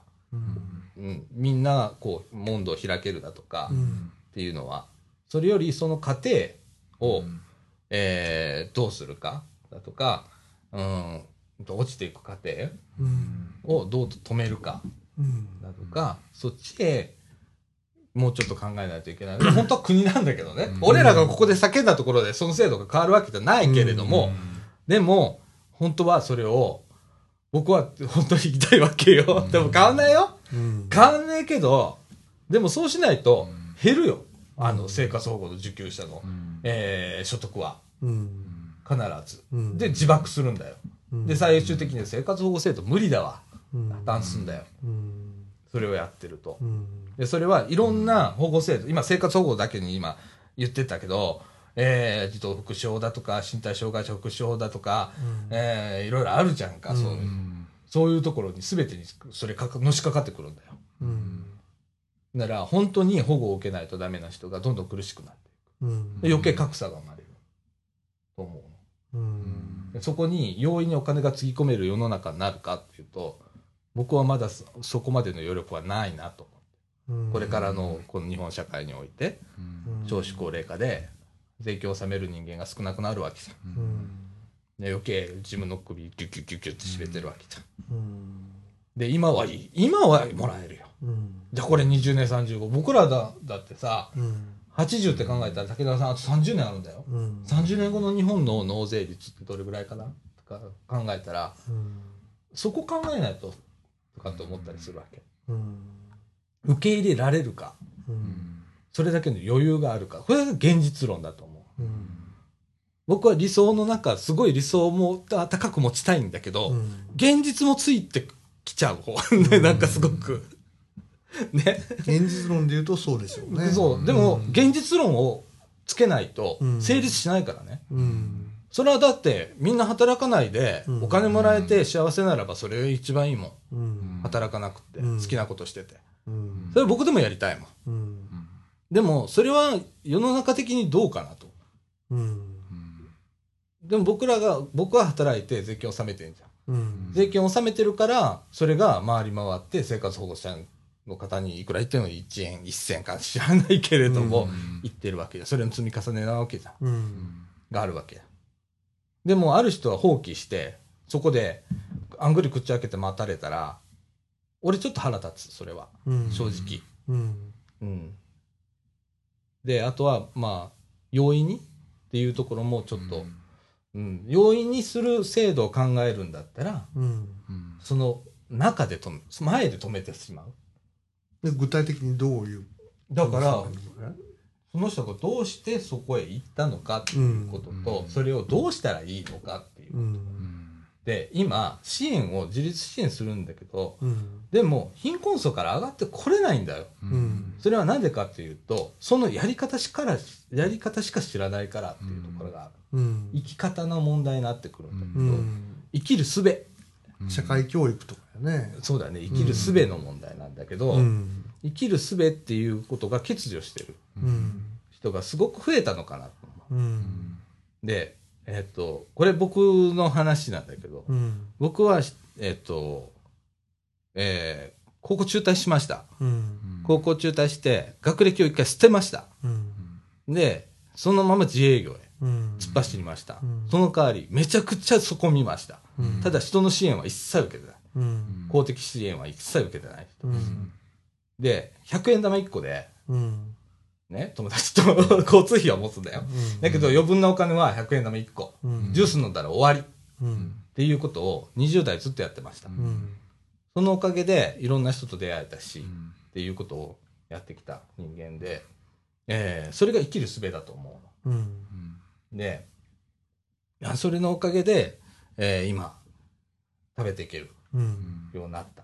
うん。ね、そこまでにはすごく時間がかかった。うん。わけで僕も生きる術としてはにもう言ったら、えー不器用な方だと思う、時間かかった分だけ、うん。で、えーでも僕はそこで諦めなかったうん。それだけは自分で自分を褒めるするんだけど諦めなかったわけ、うん。もうしつこくやってきたわけ、うん。なら30代ぐらいからギュッと上がったわけ、うん。その成果が出だした、うん。でもその経験がない人うん。は下をずーっと行っちゃううん。人がいるうん。じゃあその人はでもそこにいたらかわいそうじゃんうん。かわいそうって言ったら変だけど。うん。じゃあ、その生きる術はどうしたらいいのかなっていううん。ところを、えーそこをね、制度で変えることもできるのよ。うん。えっ、と、例えば、えー残業だとか、うんそのまあ、せあれもそう、最低賃金もそうだようね。ん。もうで、変えることもできるし、うん。えーいろんな、まあ、今、労基の問題、うん。労働基準法の問題で、えーもうちょっと厳しくするだとうか、ん。でえー厳罰化するだとか、うん。まあ規制するのもなんだかなと思うんだけど、 まあ、そうしないと多分これからの社会っていうのは会社社会ってうん俺はあんまり法人ってあんまり賢くねえと思ってから、うん。ダメだと思うんだけど、うん。その部分で縛るだとか、うんうん。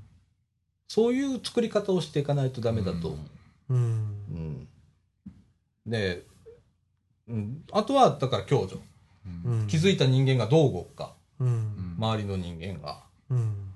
見つけたらまず共助で支えてダメだったら公助。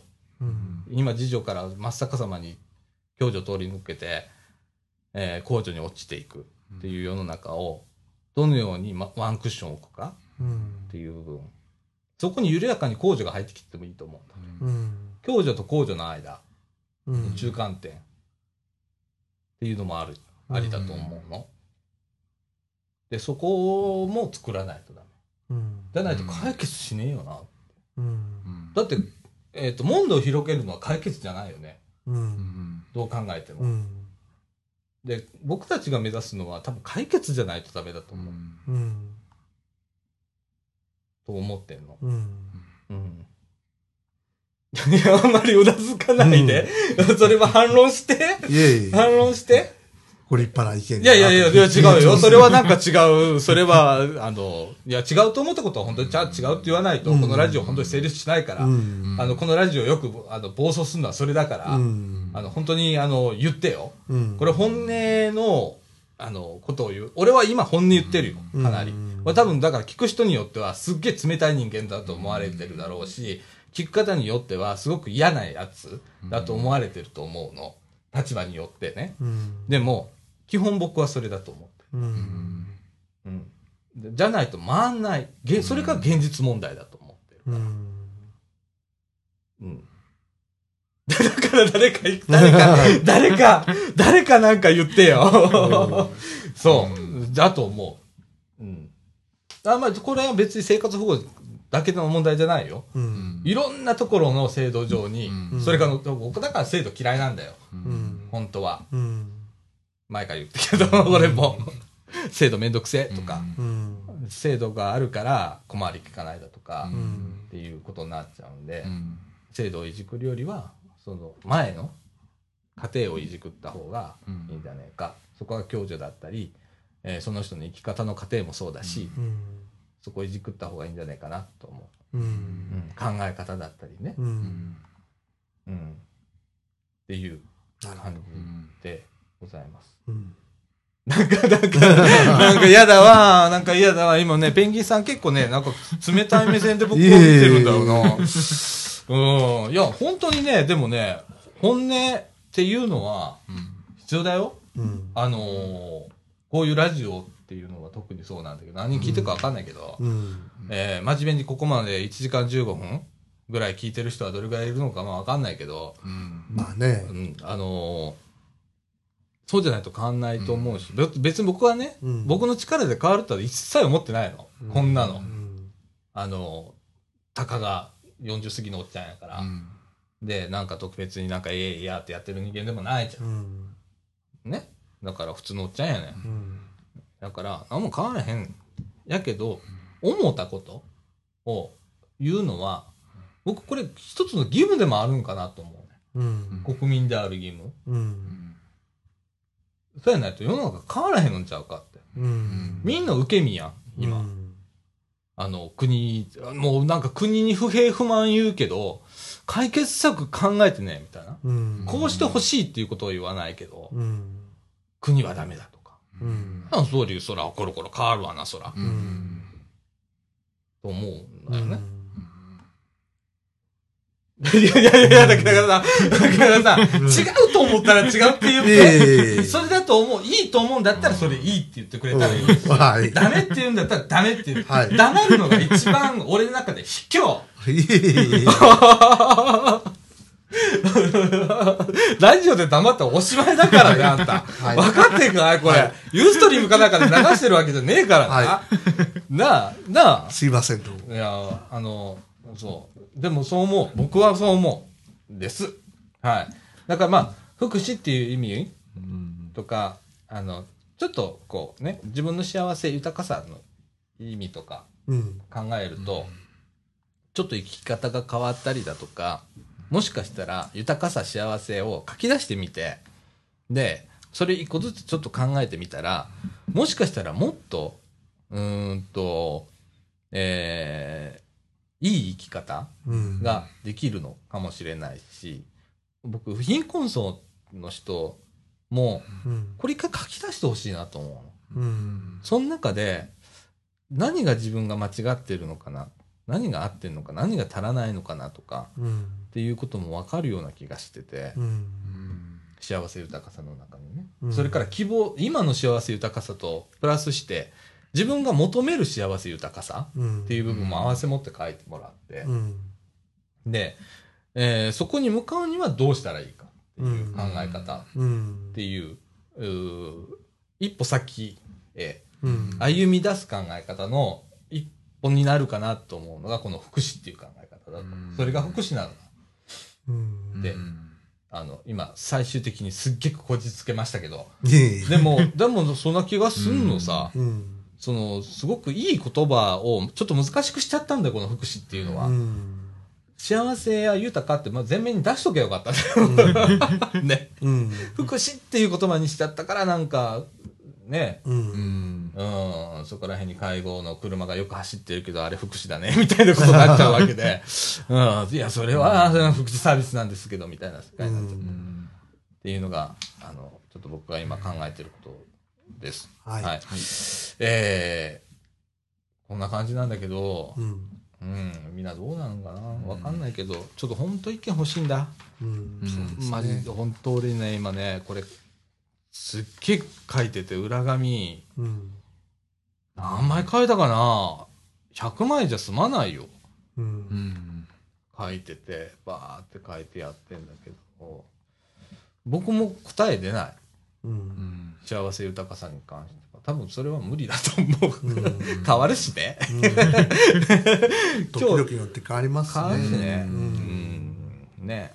はい。そんな感じでございます。はいはい。えー、っと、お時間の方は1時間19分、時刻の方は、えー、あ、日付変わりました。12時4分でございます。 えーっと、ねえどうしましょう。中枠さんを今日つけるんですね。そうですねえー、っと、ちょっと軽い雑談を、はいえー、ね。で、ソフ今ト度ランはディヨンッグ。シーさんにもそうですね。入っていただいて、ソフトランディングしましょう。はいやっと入れた。やっと入った。やっと入れいや、ここ まで入ってほしかったんだよ、本当はた。どう突っ込んでいいか分からへん。いや、ずっと突っ込んでくれたらいいんだよ。思うこと。あのね、あ、ごめんな。 話しながらな。あの、このラジオな、うん。えっ、とね、本当に思ったこと、あの、言ってくれていい。はい。で、うん、そこ、脱線するもんな、よく。うんで、うん脱線するのもこのラジオの特徴なんだ。はうん。だから、大丈夫よ。 ということで、えっ、と、はいはい中枠今日は3つけます。えっ、と、こちらソフトランディングでいきます。はい。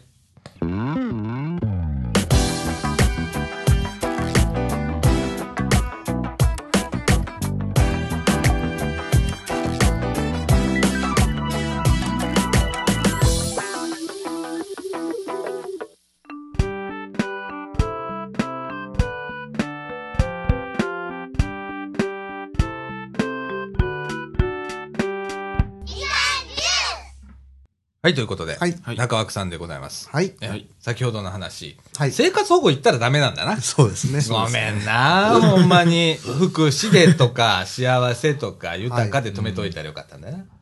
これやりすぎちゃうんだよ。分かってないんだ な、まだ俺な。3年になるんで、も。いいう分かっちゃね、俺い。これもう100長寿番組ですね、3年。ほんまにや で。番組ねほんまにやで。うん言うてるうちほんま150回来たら3年、丸3年やから。もう10年。いやいやいや、ほら、ほんま十分だよ。じゃあ、ほんまにな、それやるには、いや浜村さんええね。浜村さんなんでええか言うと、そこで座ったら喋るだけでええやん。もうねだやろ俺な、そのネタ考えて、これし、な、喋っての、編集しいのってやって、M 姉さんバックグラウンドでさ、ブログ書いてとかさ、もう M 姉さんもさ、もうすごい今忙しくってさ、これエンディングで話す話 かまあそうなんだけど、まあ今 M 姉さんも本当大変なんだよ。うんええ講師ともにね。で、えーっと、その中でね、あいろいろこう、今頑張ってもらってね、今こう、支えがあって、僕ブログまでやってたら多分も持たなかったと思う。うん50回でやめてたで1年でやめてたと思うわ、うんブログまでやってたら、 1周年ということでねうんで多分今回138回かな139回か分かんないけどそれぐらいだと思うのね、うんでえっとそこまで来たのはやっぱりねムネさんいないと絶対無理だった、うん。でえっとやっぱね今日も来てくれたじゃんうんうん。あちなみに139回ですね今日ねはああいあのーこう励ましに来てくれるじううんん。ゃんね野菜も持ってねそう今日も差し入れがね今日もね、ピーナッ目ツの前にね落花生ねもうこういう心遣いがさ、うんもうほんと支えになるのねねで日頃のこうメールのやり取りだとかさ、うんそういうなのがないとさ、うんこれも享受 だよね共に助け合ってんだよそこに行きますかでもそうだと思うよ、うんこれもささやかな享受だと思うの、うん何か続けようと思ったら一人じゃ困難だも、うんん何やるにしてうも、んで今度はだから M 姉さんにどうやって返せるかっていうことを考えないといけないラジオは。うんで俺はずっと思ってて例えばみかんジュースの差し版だとかそんなんでもさ M 姉さんにポンと投げたらうん終わりじゃううんん。ん。ね、みかんそんなとこあるからね、 俺ってね大変なんだよああいうようなことって、さ差し絵つけたりだとかさ、で M 姉さんすごい几帳面だからさ、うん本当あの一人であれをやるって構成からデザインから何もかもやるって、完璧にやっちゃいますからうねん、で言ったら印刷の手配から支払いから納品までやっちゃうわけでしょ、うんあんなことってねなかなかできないんだよう、んね俺ら週に1回こうやってラジオやってるけどさ、うんこれだけでも大変なのに、うんこの更新ね、ブログの更新やっていただいて、うんで、今、みかんジュース11月にまた出るんですけど、新しい、あ今の度は冊子版ね。本になるんですよこれねちょっと分厚くなるらしいですわ。うんね、何ページになるか分かんないですけど、ううん、んなんかで、いやー今、大変だよ。また挿絵とかね。うんまあ大変だと思うわ。うんで、忙しい。ね。うんうん。いや、でも本当、あないとダメだね。あ、もう本当あの、エムネさんに頭上がんないの、俺。 本当に。野菜ももらってるしね朝うちいっぱいもらってるしね、本当助かるんだ、本当ありがとうございます。んはい。えー、っと、でですね、はい雑談、はいその1。 はいはい。その1あのね、今日、えっと、実はうちのポストに入ってたの、マンションの。はいね。これがさ、阪急電鉄からの、あの、チラシなんだけど、はい沿線の皆様へということで、はいえっと、夜間作業についてのお願いというのが入ってました。はいえっと、これは阪急電鉄株式会社と、えー阪急阪神レールウェイテクノロジー、まあ、下請け会社ですね、工事会社なんですけれども、はいえっと、ちょっと読んでみましょうか。はいえー平素は阪急電鉄をご利用いただき、えーありがとうございますと。はいはい。弊社では安全、あ輸送の安全確保のため、鉄道施設の保守改良に日夜努力しております。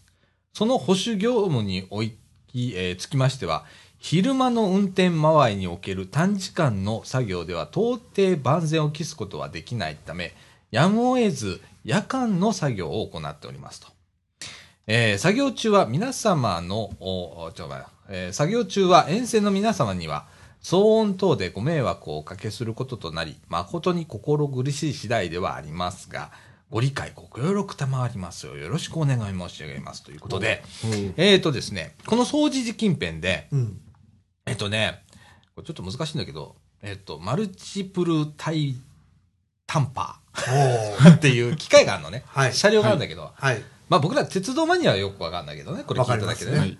あの、まあ、砂利あるじゃん。はい砂利を突き固めるのに、あの、なんだろう、こう、抱きかかえるみたいにこう、舌を、なんちゅうのあれ、なんちゅったらいいんだろうね。なんつったらいいんでしょうねスコップを線路の両端から、スコンって入れて、ええブルルルルルルって機械で揺らすのね。で、突き固める。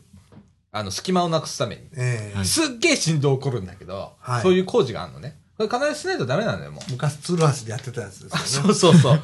あの、道床の突き固め工事っていうことでね。はいはい。えっ、と、この11月6日と、はいからじゃないよ。11月6日と11月13日、うんえっ、と、23時頃から翌朝の4時頃まで、はいはい。えー行いますと。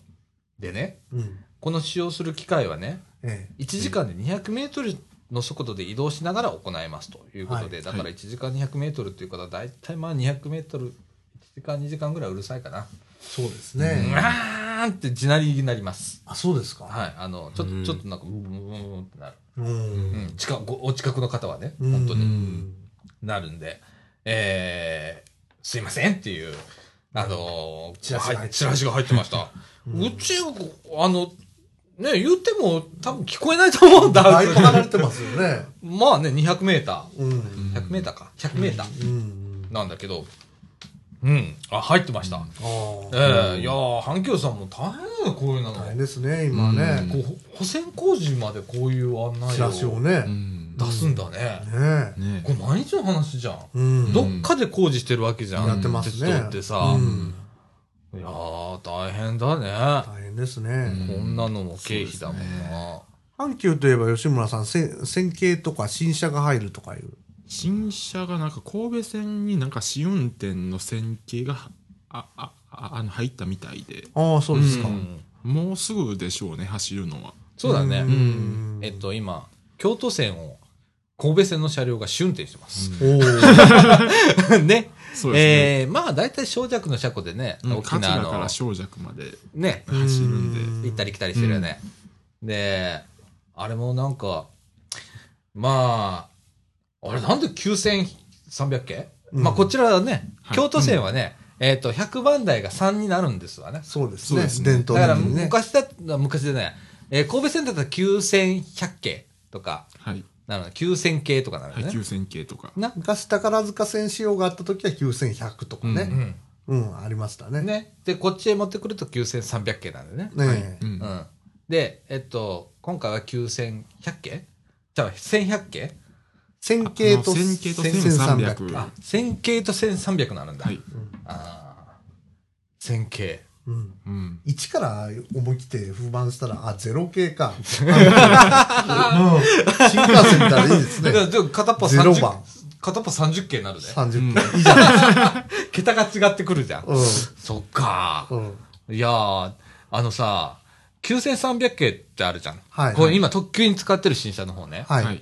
あのデザインを踏襲するのかと思ったら、はい思いのほか変えてきたね。ああ、そうですか。イメージ的にねうんうんで、9300系がなんであそこまでかっこよくできたのに、うんなんでき、線、線形はい。線形ってあそこまで。なんかなんか安っぽいですよね。なんだ ろう安いんじゃないですか。 どうか知りませんけど。でもさ、うんデザインだぜ、あれ。どう考えても。うん。で、そんなに差別化、かっこ悪い方に差別化する必要ないやな。うんあれ、かっこよくできたよな。うーん。なんとも言あれ、なんであんなデザインになったのいや、か、基本、おとなしめのデザインなんだよ。うんうん、阪急はね。で、従来の、まあ、7000、どっちかだ、7300系とか7000系向けだよね。のうん顔してるよね、あれ。なんか一回7000系とか7300でなんかめちゃくちゃに変えたやつとか。ーそうありますねあったあった。8000系あたりも。あれめちでゃくちゃあった、ああれでなんか改造するよりも新車にした方が、なんか、なんかなえーえーと、なんか安くつくっていうので。ああ、そうそうそうそう、うんだってさ、魔改造ってね、俺ら言ってるけど、うん悪魔の魔に改造って書いそて、うです魔改造とかね、うん。あの、よく言うけどさ、とんでもない、あたあの、全面になって帰ってきたりだとかさ、うんするじゃん。ん検査したらさ、えっっていうやつ。えね。ああ、でも、まあ、阪急は結構思い切ってやったりするんだよね。うんえ。でそうですね。結構長く、まあ、関西が長く使う方なんだよ、車両を。関西は長く使いますね。ね。そうですね。 40年ぐらいは当たり前だからうん。ね。まあ、関東なんか使い捨てだもんな。うねんそうですね。もう。JR、えー東日本なんてひどいもんじゃうん。うん。んんコロコロコロコロ変わるじゃんな。 15年とかね。なあそこらですよね。うん。まあ、だだって国鉄型があんた環状線走ってるようなとこなんだから。 な産系が走ってますからね。あ。うん。国鉄型どころか国鉄オンパレードですよね。パレードやん。もうすごいな、うん。鉄道博物館やで。 うん。なあ、あの、環状線なんて。そうですね。もうなんかでも来年、再来年あたりになんか新系統があ入んって。たらしいな。ん言うてるな。 JR が発表しましたね。ああああ。あの、まずは、えっと、今年度でう、ん広島地区に新車を入れるんですよ。今年度、来年度で。うん、広島地区を固める。はい。はい。ああそこ今ちょっと弱いからね。うん。あそこも国鉄天国じゃん。 はい。まあ、JR になってからの車両は一切入ってないっていうところだから、はいガムテープ貼ってっからね、あとね。 補修すんのにね。ええその上に塗料塗ってっからね。えあそういう車両がいっぱい走ってんのよ。えはい。で、もうどうすっぺと。うん。で、今、えっと、駅改良、広島駅の改良とか入ってて、今年は本当 JR 西日本は広島にかけてるんですわ。おお。で、えっと、あれ、ディスティネーションキャンペーンか、うん。えー観光キャンペーンも広島でやったりだとか、うんもう終わったんだけど、うんこの夏はあの広島だったのおお。とかあって、かなり力入れてんの。おお。で、新車も入るの。JR 初。うん。で、この間から、ここの新快速使ってる車両あるじゃん。 はい。えーはい223系とかはいはい。を広島へ持って行ってんの。おお。えー2両3両で。うんで、今、運転者のあ訓練やってる。おうんお。運転士訓練やってるわ、一生懸命。うん。 2両で。うん。で、中にね、あ、あそこね、ちょっとね、違う、えー ATS のタイプうん。が入るのね。うん。で、今度は GPS 使ったなんからしいんだけど、うんそれを装備するのに、車内にいっぱいモニターつけて、で、今そ、それを走らせてるわ。うんあの地区。うん。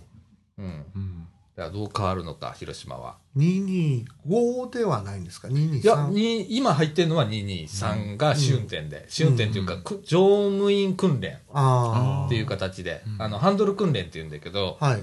まあ、向こうは言ったらマスコンって言うんだけど、ブレーキと、あれが、昔のうん。木でできた、乗務員がはめるやつですね。そう持パってッてコンタのブレーキの方ね、はい。はめるやつね。はい。はいあれなんだな、今までにな。うんで、まあ、ここら辺の新車なんかそんなことないよ、もう。はい。鍵だけ持ってね、カッチンってやりゃ、ね、あとはもう、うんあの、前、後ろだけで、はいまはあ、いツーハンドルだけどね、はい。はい。うん、やってんだけど、はい。向こうは全部古いやつじゃん。うんはい。あと、ブレーキ性能が全然違うとか、あああ。と、モニターとかがないじゃん。だ から向こうはうん。全部メーターじゃん。うんアナログメーターじゃん。うんそれが今全部液晶ディスプレイに車両状態が表示されて、うん。下手したらなんかの設定までそれ全部変えちゃうじゃんか。う。うんん。それに慣れるための訓練やってるわ。うん一生懸命。うん。だからこうね、その次が多分それなると思うんだ。うん感情性に入ると思うんだ。だかあうんら順序があってね、あ。えもうずっとね。もうそれまで大阪駅一筋でやってたから、この数年え。う間。ん。他のとこやってなかったうね。ん手入ってなかったもんね。なんか三宮駅も変わるんですかあ、なんか三宮駅はなんか2021年に。そうそうそう。その先になっちゃうんだよ。う。うんん。だからね、本当にあのーそうかけれないの。JR 西日本も。うん。悲しいかな。うんお金がね。そうですね、うん京都、大阪と来て三宮ですからね。そうだね。うん。うん。で広島はもう全面改良にはならないから ね。うん。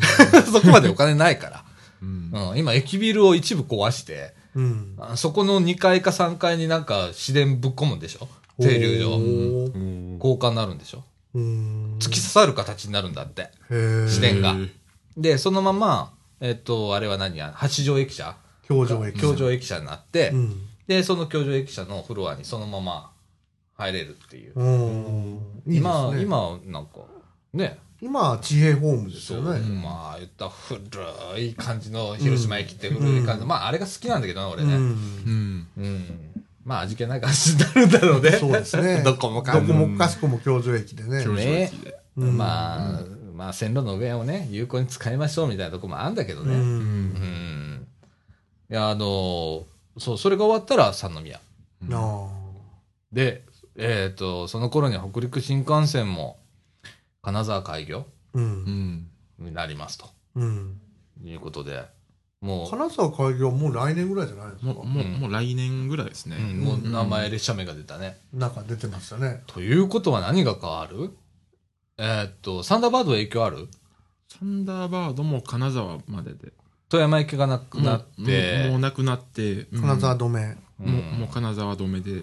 今は、えーっと、あれ、3両ぐらいしか向こうへ、富山までは行ってなかったの途中で切り離してなかったっけ、いや、そのいや、まま行もう、もっうて今そのまそのまま行ってんのは、うんあの、例えば、12、え ?9 両だったらま。 9両そのまま行ってんのもう、もう全部そのまままで一す。時期、あの、和倉温泉に行ってたのはあるんですか今でも。もう今はないですね。ううんん。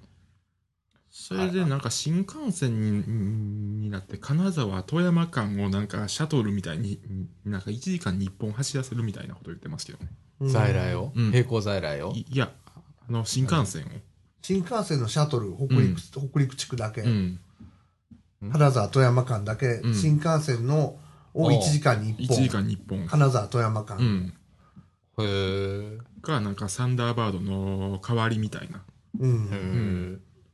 らしいですう。ん、あ、そう。うん。なんか列車名はね、酒の名前かって誰かが言ってます けどね。何だっけな何んだかっ、けなんでしたっけね、そういう名前が並んでましたよね。そうですねなんだっけなんか今の、今の特急の名前だったよね。もうあったよひね。らめきだったっけ、ううんん。なんかなんかそんなそんなんん。やったね。うん。いやー。なんかうんなんか4種類できるって書いてました、あ、系統がな。系統が、うん。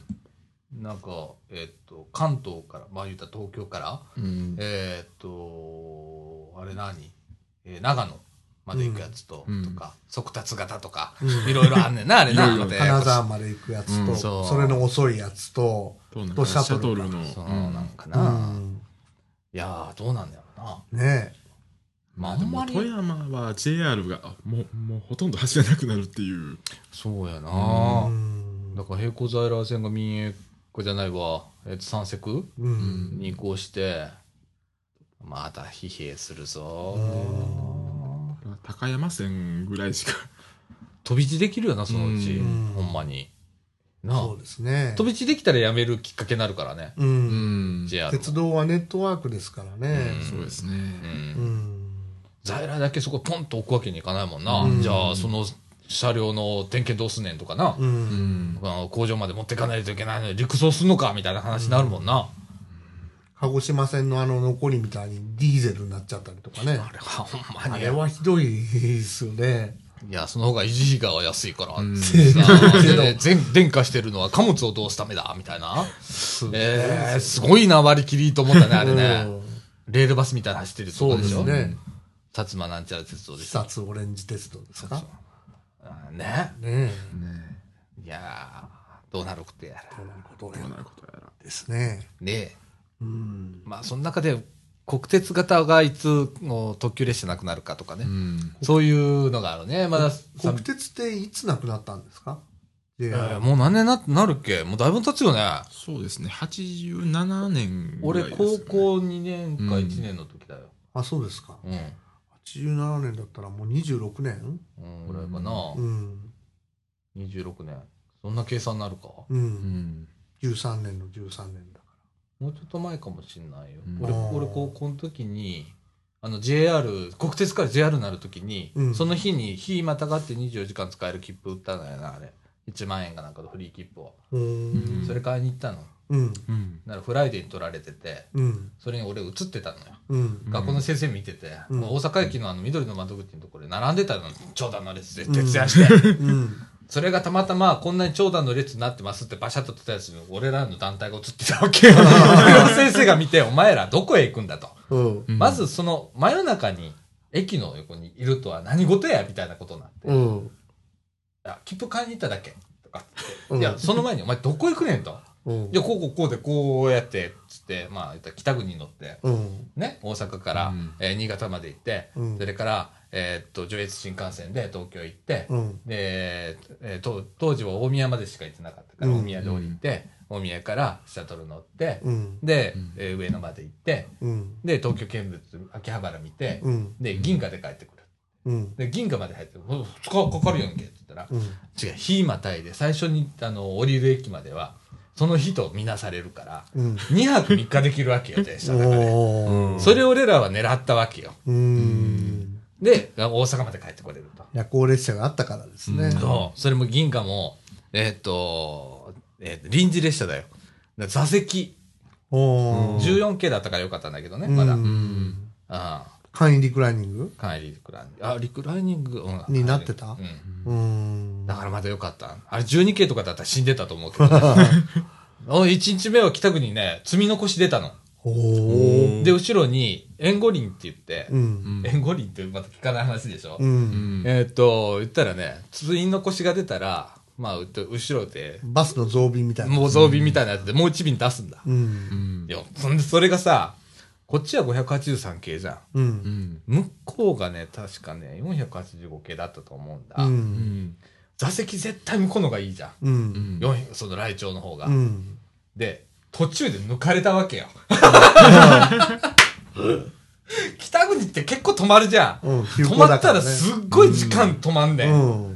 で、こっちどこの駅だったか忘れたけど、北陸線のどっかよ。うん。どっかで抜かれたわけ よ、後ろから来たやつに。うん俺たちは、うん我先と乗ったから、うん。もうね、通路までいっぱいあって。あ向こうガラガラー。で抜かれて、うん。うん。おいおいと。うんほんで、それだと止めてくれた時に、うん。こっち立ってる人間、床に寝てる人間とかいるんだから、う。うんん。ある程度こう移動させてくれと。うん。うん。交渉までしたのよ、うん無理だったけどね運転停車だから規則ですからあーでそこら辺はまあちょっと JR っていうか国鉄から JR に変わる日だったから、うんなんかやなんかいろいろややこしかったらしいわ、うでできなかったんだって、うん。そんなことがあったりね、うん。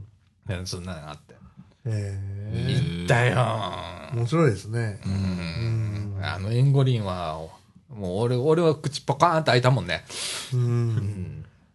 485系がまだいいいいって言ってた時代よ、う。うん。うんん、ねなるほど。あーみんな聞かないで。いやいや、他なんかない鉄道。鉄道話ですか阪急はこの後1300系が出るね。 1300系が出る予定ですね。予定だね今のところうん。だから、まあ、そうだね。多分同じ形だよね。うん。うん。同じ仕様で出てくるね。同じ仕様ですね。うん。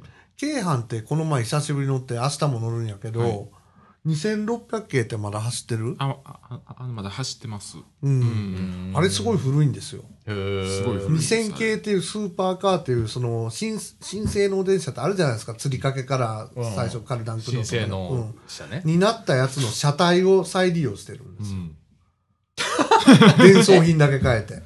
あ、ちょっと待って、下は下は変えてる。あ、下は変えてでるも台車とか流用でしうょ、ん多分。おうー。ん。ああ、なるほどな。だからそれ考えると、車体はもう4 50年ぐらいな。うーわ。でも、でも上も結構傷むからうね。ん。ようまあ頑張一ってるね回更新はかけてますけどね。うんうんまあ一回塗装変更もしましたからそっかそっか。うんじゃあ全、全特化してんだ。ううんんうん。ですよ全ね特会はしてるけど、うん。へえ。そういうのはありますからね。なんで、軽犯も結構使うよねう。。うんん阪急も結構使うけどうね。ん。琵琶湖号を復活させるっていいやなんか復活させるっていう話がいあの一時期出たんですけど、うん。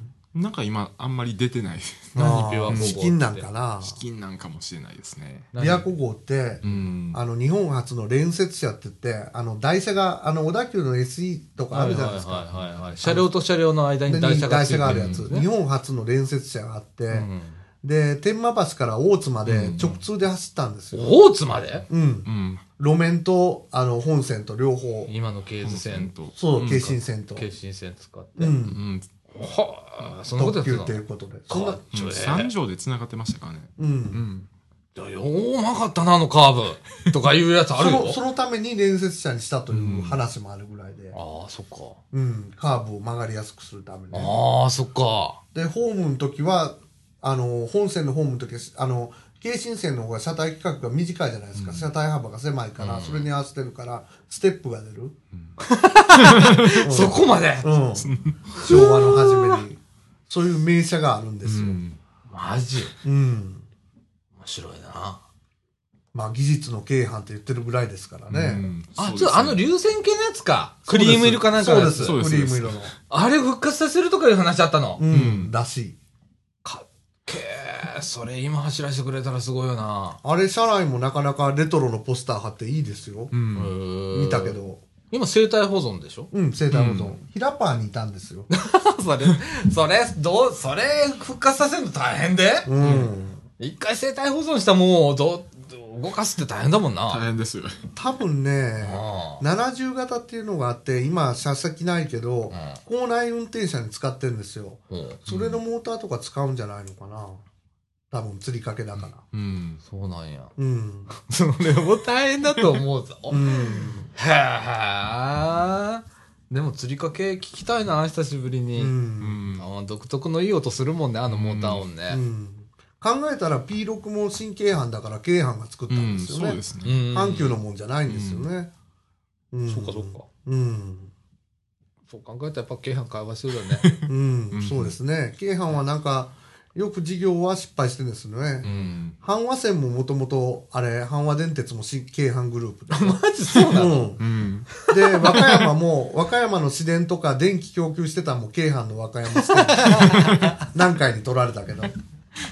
あんた、なんかよっぽどなんかあんだね。うん。か、社長が下手だったか。確かね、阪和電鉄の社長はピストル自殺したとか言って。あ、そうだよ。でもあの時、国策もあったんだよね。国策もあった。うん。鉄道はね。最初何回に合併させて、それから何回から独立させて国鉄にしたう。ん。あれ、あるからな。うん。飛び道具だよな。うん。いもうそれやれるんだったら今でもできるか。 何を考まあえでもてるか。今もまあ、中野島昔線ではね、もう、有無を言わさず、鉄道とは軍事に結びつきますから、そうね、だね買収ですからね。そうだね。うん。ああ、すごい時代だね。うん。そう考えたら今平和利用だね、 鉄道って。軍事に使い物になんないもんな。電気の供給部門が、昔はエレクトリックレールウェイだったんですね。うんあの、どこの施設も。はいはいはい。電気供給部門が取られちゃってから、収支がだいぶしんどくなったっていうのはありますね、どこも。あうん。ーそそうう考えたら JR 東日本結構頑張ってんじゃ。そうそううん自家発で。ん。でも、それは家庭にも配電してんですかいやいやいや自家発電だけでし自ょ家発やけど。じゃなくて、沿線に全部電気供給することで、だいぶあー収支上げてたんですよなるほどね。確かね、僕は尼崎だけど、歴史で習ったけど、阪神電車が通って尼崎に伝統がついたらしいです。うんはいは初めて。いはい。はいはうん。い。あそこ、あそっか。なるほどな。うんうん。あーあー。だから鉄道会社が電力会社になってた可能性があったってことだね。あの、交通局が、大阪市の交通局が九条にあるけど、うん関電と半分ずつビルなのは、うん大阪市電気局という名前だったんですよ。へえあ今でもそういう建物になってんのうん。へー今はもう移転したかもしれないけど、関電と半分ずつなってるのはう、ん大阪市内の電気は全部電気局が見てたから、電車の経営も地下鉄の経営も。へえうん。面白いね。う。うんんあそうだから電気がメインだったんですよ。その余力で電車を動かす。 余力かよ。うん。まあ余力だよな。う。うんんでも結構使ってんだよな。う。うんんあの、付帯設備からしたら、え鉄道って。え。うんな。うあ、ん走ってる時じゃないもんね。駅だってそうだし、そうですね。そうです踏ね。切だって全てが今電気だから。うねん。えうんだからさ、俺あの、東日本大震災のあった日に、うん。唯一停電しなかった駅が東日本だったの、JR。おお。自家発電で自。家発で、うんだって東京電力に供給したんでしょ、あれ。おお、そうなんですね大したもんだよ、あれ。うん。だって電車が止まったから、もう供給するわ、つって。うん。勉強したんだから。うん。で、あの、よく調べたら、とんでもないとか、水取ってたとかいう話なんああ、したのがね。うん。らしいですでしょ ね。いいじゃん、もう。わかんないね。まあ、推理関係あるんだろうけど。うねん。ね。うん。いろいろあるね。そうですそうですね。ね。鉄道とかね。はい。面白いですね。いろいいろ。や、鉄道はね、ほんと広いんだよ。奥深いんですよ。。うんねそうですね。いや、これからの鉄道も結構深いんだよ。う。うんん。あの、鉄道会社がだんだん商社になっていくっていう話があってね。おおう。ん。だから鉄道事業で上げる収益より、う。うんんえー駅構内でとか、うんそれからその周辺でうん上げる収益の方が高くなっていくっていうね、うん。それはまあ少子高齢化で乗る人が少なくなるとう。うんんだから今一生懸命商業の方へ力を入れてくるのが鉄道会社、おー JR 西日本でもそうだし、うん収益率が全然こう比率が違ってきてるのね今うん急激に違ってきてるわけ、うん。それは阪急も一緒だし、うん。阪神もそうだしってうん全体的に言えることなんだけど、うん。もう鉄道じゃちょっと苦しかろうとこれから、ううんんだから減便可能性あるよこれかああ、京阪なんかダイヤ間びたらしいですら、ね。もうかなり中野島線なんてすごいですからね、夕方でも。ああそうなんや、もう、うん。なるほどうね。んまあ、中野島線は、もう夕方でも人があんまりいないです。なあ、うん本線はどうだもう福々線であっこまで乗り入れてんだからうん京阪なんて、うん。もうだからみんな京阪なんて京橋でもうもうみんな、もうみんな乗り換えるっていう形になってしまってますからあねー。淀江橋行きに。なるほどね京成の西日暮里みたいになってるんですねう。んあ、日暮里か。うんう面ん。白いねうん。まあ、ああと阪急はなんか、駅の名前も変わるみたいで、12月。どこのあの、神戸三宮も変わるし、ほああと、あと宝塚線だと服部天神になる。もともとは何駅うーん、みたいで、服部駅服部が。が服部天神なの服部天神になるし、中山駅も中山観音になるんですよ。それ絶対寺か神社がなんかバックについてんじゃないです か。いやなんか結びつけたいんだよもうなんかもうね、もうすがりついてんだよ、うんなん かね、アピールして観光収入といううんか、あねあもうね必死なんだよ鉄道会社今え。ですね。あうん。いや家族にいたらよくわかるよ 必死さなるほど。がうんいやこれ本当あのー 人べらしいすごいよなとかうん。あるからね、うんどこの駅だって自動改札だってそうだからね人べらしの道具だからね、あれねそうですね。本当あのーピタパみたいなとかイコカだとかさ、うんああいうのもそうだもんな、うん。あの、イコカもなんか10周年で ああキャンペーンをやるそうですキな、ャンペーンンやるみたいですね。ああ、うんあそうそううん。来てた来てたあのイコカのあのニュースかなんか毎月届くんだけど、へークレジットカードのあの明細と一緒に届くんだけど来てた、うん来てた10周年イコちゃ記ん、念記念イコちゃんでもくれるのえ、イコジちゃんとかこれないんだけど、うんなんえっと、かカードがカー新しくドなる新しくなみたる。いなんなかリニューアルすんねんなう、デザイン。うんでも、あの、イコちゃんは乗ってるのイコちゃんはついてる今回ついてなかったんじゃないいあの新しいカードはうんはなんかついてるみたいですよ。右下かなうんんかに右下につついていてて。ううんんたかでもよーく見ないとこの差がわかん ない。うん大胆に変えろよとか思うよな。 うんあ あでもさ、あのさ、これさ、今回さ、うん消費税変わるじゃん。ううんんえー、5%から8%。うんうんで、東京では1%単位、えー、ちょ、1円単位の値上げをするのね。うんそのカードに対して。うんで、関西の私鉄と JR 西日本はうん10円単位う出るよんね。うんで、それはなんでかって言ったら、うんこの IC カードの普及率が全然違う。 こっちはね、うん40%ぐらいだっいやけ、そうですね、うん40%ぐらい。向こうは80%越してんだよね。もう90近いですね。近いよなうんうんの普及率があるから、うん不公平さが全然ないから、向こうは。あうんあだから1円刻みで、うんあの、できるんだって。うんあとは、まあ、券売機で買ったら、うんえー10円単位だから。うんうんこれはまあ仕方ない。うあのんでも、9割方使ってるから、まあ、いっか、みたいなところあって。うんうんでも、こっちはそんなわけにはいかないぞ、みたいな。うんうん、俺、あれ見たときに、え、関西の人ってそんなに切符買ってんのとかと思って、ううんんそんなに普及してないんだ、とかって。そうですね。自分の感じからしても、そうだな、チケット屋で買うことこは多いでチケすねット。屋で買う人が多いとあ思あ、う。そっかう。んえ、ちなみに関東にチケットやったらあんのもちろんありますよ。普通にあんのよな、うんあります。で、なんで関東の人じゃあそれか、何、カード乗り換えが、あの JR と私鉄で乗り換えが、かなんか複雑っていうのも。相互乗り入れしてるが複雑だからうん使いづらいっていうのもあるんじゃないですか。んほー。文化。あと、工場的に混雑してますわうね。ん僕も向こう行って、あの、こっちでは普段ピタパっていうか、まあ使わないけどう、ん。スイカだけど僕持ってるのうは、ん向こう行ったらやっぱスイカいりますうもん。ん券売機並べませんもん。あれでもわざと減らしたんでしょ向こ まあ、それそれもあるかもしれませんね。う。あれは作為的常なものを感じるぞ、常に俺。常に並んでますそうね。や、渋谷の駅なんてとんでもないことになとるんね。でもないあこれとになります。新宿でもそうですけど。あれは作為的なものを俺感じたよ。 うんあんな相当昔だけど俺見たのう。。うんんあれは異常だなと思ったもん異。常に並んででしょ。うんで、異常に少ないもうん。ん。で、場所はあんだよ。うん。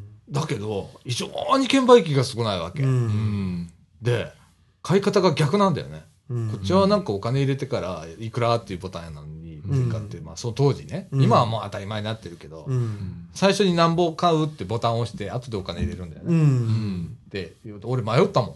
あで ー、逆アプローチとかっつって。僕はそれ香港行った時知りました。ああ。さっきボタンを押してからお金入れるっていうの。うん。なあ。あんなとこまで違ってくるんだぜ。うん。なあ。ねえいや、どうなるのかね。でもカード、そうだね。でも1個か、普通の1個かあるじゃうん。うんん。んとかだったら、まあ持っといてもいいかなと思うよ。うん。うんなあ。あの、別に500円返ってくるし、そうですね。デポジットで。うん。ねうん。ピッピッピッピすりゃいいんだから。うんねで、まあ、ポイントとかうん、ちょっとした割引が欲しい人は、まあ、イコカカードを持って、あうの、んスマートイコカにするとかう。ん。ね僕なんかスマートイコカだけど、うん。うん。後でクレジットカードでガチャガチャガチャみたいうんな。感じ。あれもそうだよ。阪急も、ピタパもう。んうん。そうですねう。ん。にしてるけどね。うん。うんでも電車乗らないんだけどね。 そこが一番問題だよね。そうですうね。ん、俺、あの、JR のカードで全部通販それにしてんのよ。うんポイントたわ、たまるから。うん。一番でもポイントたまる率が高いのは、うん。 JR の乗る方が一番ポイント率還元率高いのよ。ううん、ん。となあ、10周年記念とかでもさ、うんチャージしたらとか、うんなんぼ5000円以上利用したらうん何ポイント貯まるとかってあるんだけど、うんあのキャンペーン見たらポイント還元率えらい高えとか思うもん。へーうん それをこっちは Amazon とかさ、 そんなんで使ってるわけよ。毎月、うんガチャガチャってやってんの。なあ。ねなんか6、7 7 7万ぐらい落ちるんだけど、うんクレジットカードで。ねうん。えね使っちゃうね。うんそうですか。使っちゃうわ。うほんんとね。さいあ、やーそろそそろんな感告知いじきでますか。はい、えっ、と、ちょっとエンディングそのまま入ろうか。エンディング。エンディング入りますか。うん。とりあえずほな、えっ、と、この後、エンディングで。はい。はい。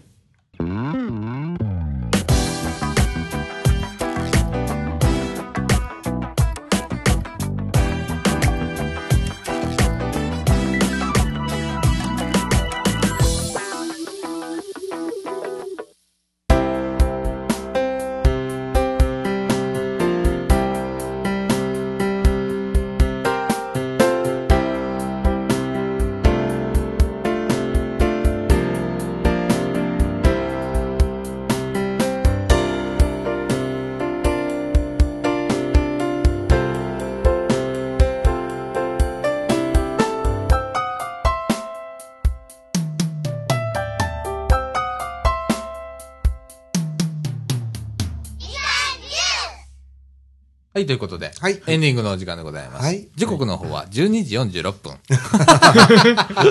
はーい、2時間コースだ ーということで、えっと、い、ろいろ告知はい。ございます。はい。よろしくお願いします。はい。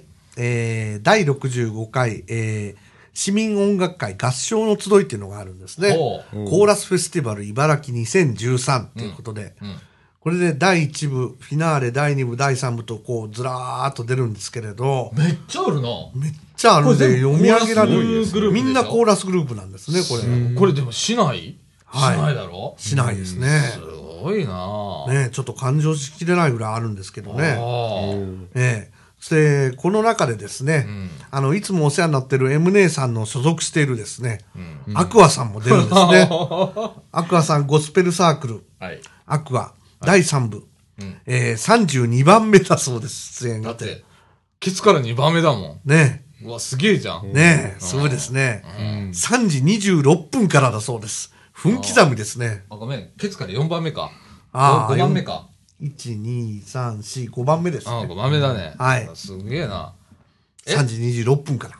3時26分。 はい。 15時26分。はい26分っていうのがまたすごい。 すごいですねあの、M 姉さんがちょっと聞いたんだけど、はい多分押すと思って、 ああ、そうですよね。多分あの、コーラスグループの方も、はい皆さん、あの、高齢化されてて、はい。えー壇上に上がるのに時間がかかったりする わけですよでもさ、それだけ、そういうおばあさんおじいさんもさ、はい。だって今、ね、歌うんですね歌うってうんいいことですよねごいと思わない声が出るんだうもん。ん。ああ。ねいつあるんですかはい。はいえー平成25年11月の23日、勤労感謝の日ですね。は土曜日祝日です。あはい。はい。えー9時15分会場、9時45分開演。あえー休憩が12時15分から1時挟みまして、午後5時終演予定あ超ロングランすです。すごいですね。入場無料。げえな茨城市市民会館 UI ホール、大ホールでやるそうです。すげえなこれ5時までで終わるんでしょうか。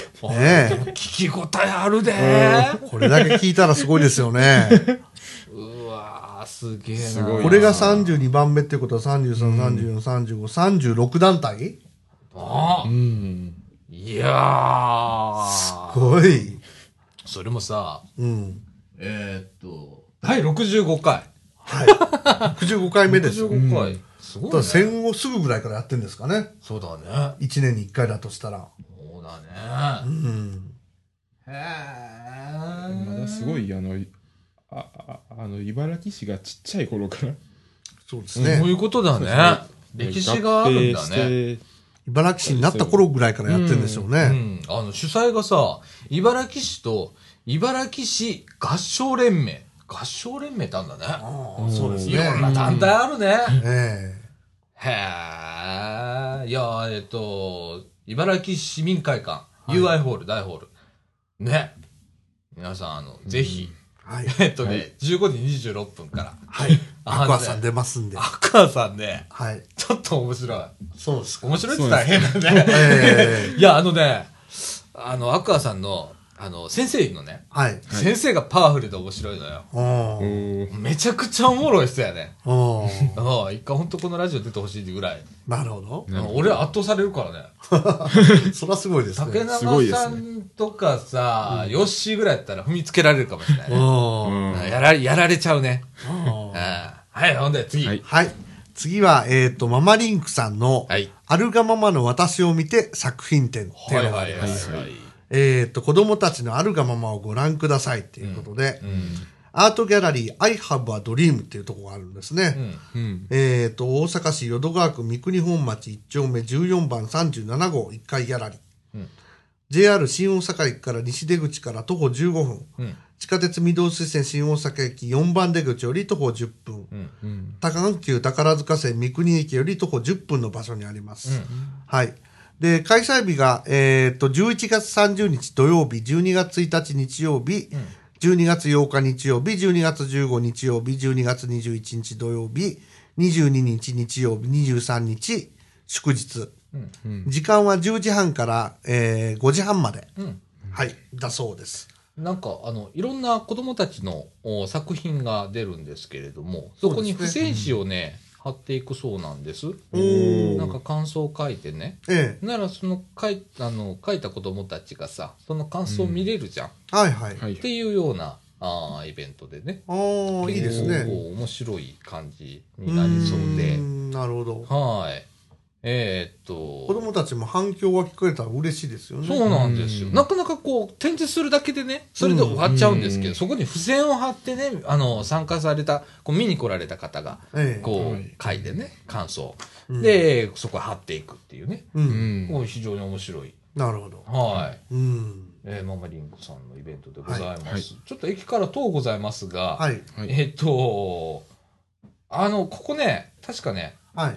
えーっと、タクシーかなんか相乗りしてください。安いです。 あ、 マジマジマジ。なるほど。うん、駅から10分はいなんですけれども、はいちょちょっと遠いなと思われるちょ方っと遠いからは離れる、あの、おね二人3人だったら、あそうですの、ねタクシーもう乗っちゃってくださはい。はい。い。はい。はい。えー、あ、そうですねうん。お問い合わせは担当野村さんまでということでうん、 090-2018-6612だそうです。はい。はいよろしくお願いいたします。はいよろしくお願いしますということで、はい。はい。えー、今週もいろいろ、えー、最近は、えーっと、ヨッシーはどういう感じどういう感じうん。この前神戸赤行ってたんで赤すよ川ね。鉄橋もあったんじゃないそうですね。あ赤川鉄橋行ってきましたね。前日に。うん。ちょっと赤川鉄橋の説明からしてみて。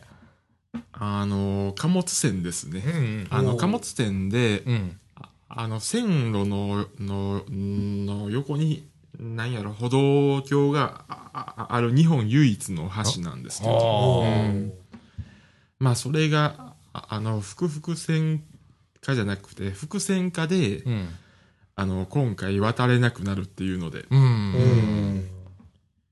それで、あの、いっぱい人が来たわけです。ああ、なるほどね。なんか、えっ、と、上東貨物線なのかな、そうですね。こそうですそう上ですね等貨物こはね船えで、ーで、大阪東線なのね、今度そうねで。すね。おーで、新大阪まで乗り入れ新る大阪までの。っていううん建設工事が今始まってるんですけれども、はいそれに伴って、えー今、上東貨物線がもったいないことに赤川鉄橋を単線で使ってたんだよ単ね。線で使ってたんですよもともと伏線でね80、年うんこう作ってた、80年前か。 80年前ですね、なあ1929年なんで。で、あと単線分もったいないからって歩道作ったんだよな。うんはいで、一般の人が通れるようにしてたんだよな。え迫力がある鉄橋、俺行ったことないんだけど、ほうんうんんとすぐそば電車もう通するんぐだそばに、手が届くようなところもうに。手が届くようなところで。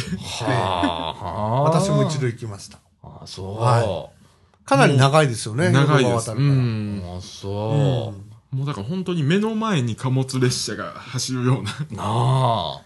で、こう、板を敷いててねうんうん、ガタガタガタと。板なの板。いや、もう、あもう今いたじゃないんですかもうもうあの、鉄板になってましたけど。あで鉄も、板鉄板なんだ。あーうん鉄板なんだでも最近までもう木でしたもんね。えうえ。ん。私に行った時は板でした。うんへえ。すごいね。うんう。ん。いやーそう、そういう歴史のある、いい鉄橋だったんだよね。そうですね。で、一応その鉄橋はそのまま使うんでしょ、あれ。そうですね。で、今の歩道があるところを撤去してもう撤去して、そこに線路を引いて線路を引いてうん、伏線化まあ、して、本来大の阪東計画通りになるということですそうね。だね。 80 80年年ぶりに、やっと本来の使い方になる鉄橋さん。ねえ、先見の明があったというのかどうかわかりませんけどね。先見の目がありすぎたんだね。ねえ先を見すぎた。大大阪の頃ですね。うんちょうど。ちょうど。大大阪大大阪って言って、東京より大阪市の方が大きかった時代があるんですよ。そんな時代あったのうん、昭和の初め。あ、そもう昭和の初めですね。えう。え。へえ。大体その頃に阪急の京都線とかもうん開通してるし、うん。うん、近鉄のあの名古屋に行く方も開通してるし、はあ。阪和線もその頃だしできたのは。は昭和の初めて大不況だったんだけど、大阪はそうなんですよね。その頃にこうインフラ整備がむちゃくちゃ進んだんですよね。あ。うん。あの東海道線の福北線もそうです。京阪新幹のアーバンの。ああ、そうなんや。あれも昭和の初めです。昭和の初め、あ、そうかそうかう。ん。俺さ、またちょっと、ちょっと長くなり そうな。 ああ、すいません。はい。稲市のさ、はい歴史を調べたらわかんないんだよ。はい。今、あの、あれも戸籍みたいなのがあるのよ、道路に。はい。はい。で、今その情報が欲しくって、うん。うんそれちょっとね、あの、多分どっか行ったらわかると思うんだよ。あの、戸籍みたいな形で残ってるから。稲市もこの辺では産業道路って言うんですか、このさ、ここでは言わないでう。す。うんん、どこで言うんですかえーっと、ここら辺の産業道路は、うん。えーっと、京都、高槻、うんうん。あれだね、茨城、今入るんだっけ大阪線だよね。不動だようん、ね。不動ですね。うちの近所も産業道路っていうのはあるんですよ。尼崎にも。うん。うん、で、尼崎と宝塚を結んでる道なんですよね。うん。うんうん、でああ、あるね。ううんん。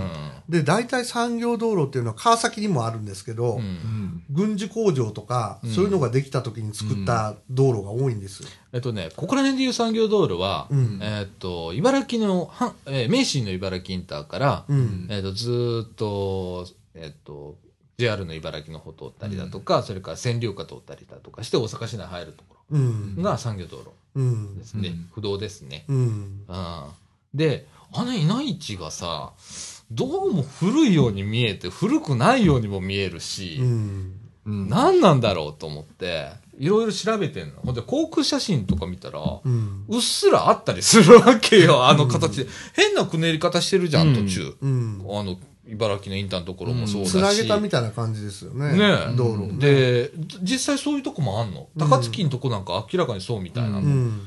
なんかどっかをぐねってたところをギュッと曲げてうん。やったそうなんだわ。うんで、それをちょっと今調べてて、俺おー俺もう忙しいんだよ、本当に。 いろんなことをね、それはもう数年前から、うんこういろいろ航空写真、米軍が撮ったやつだとか、うんあるんだけど、戦時中とか。うん俺万博ぐらいかなと思ってたの。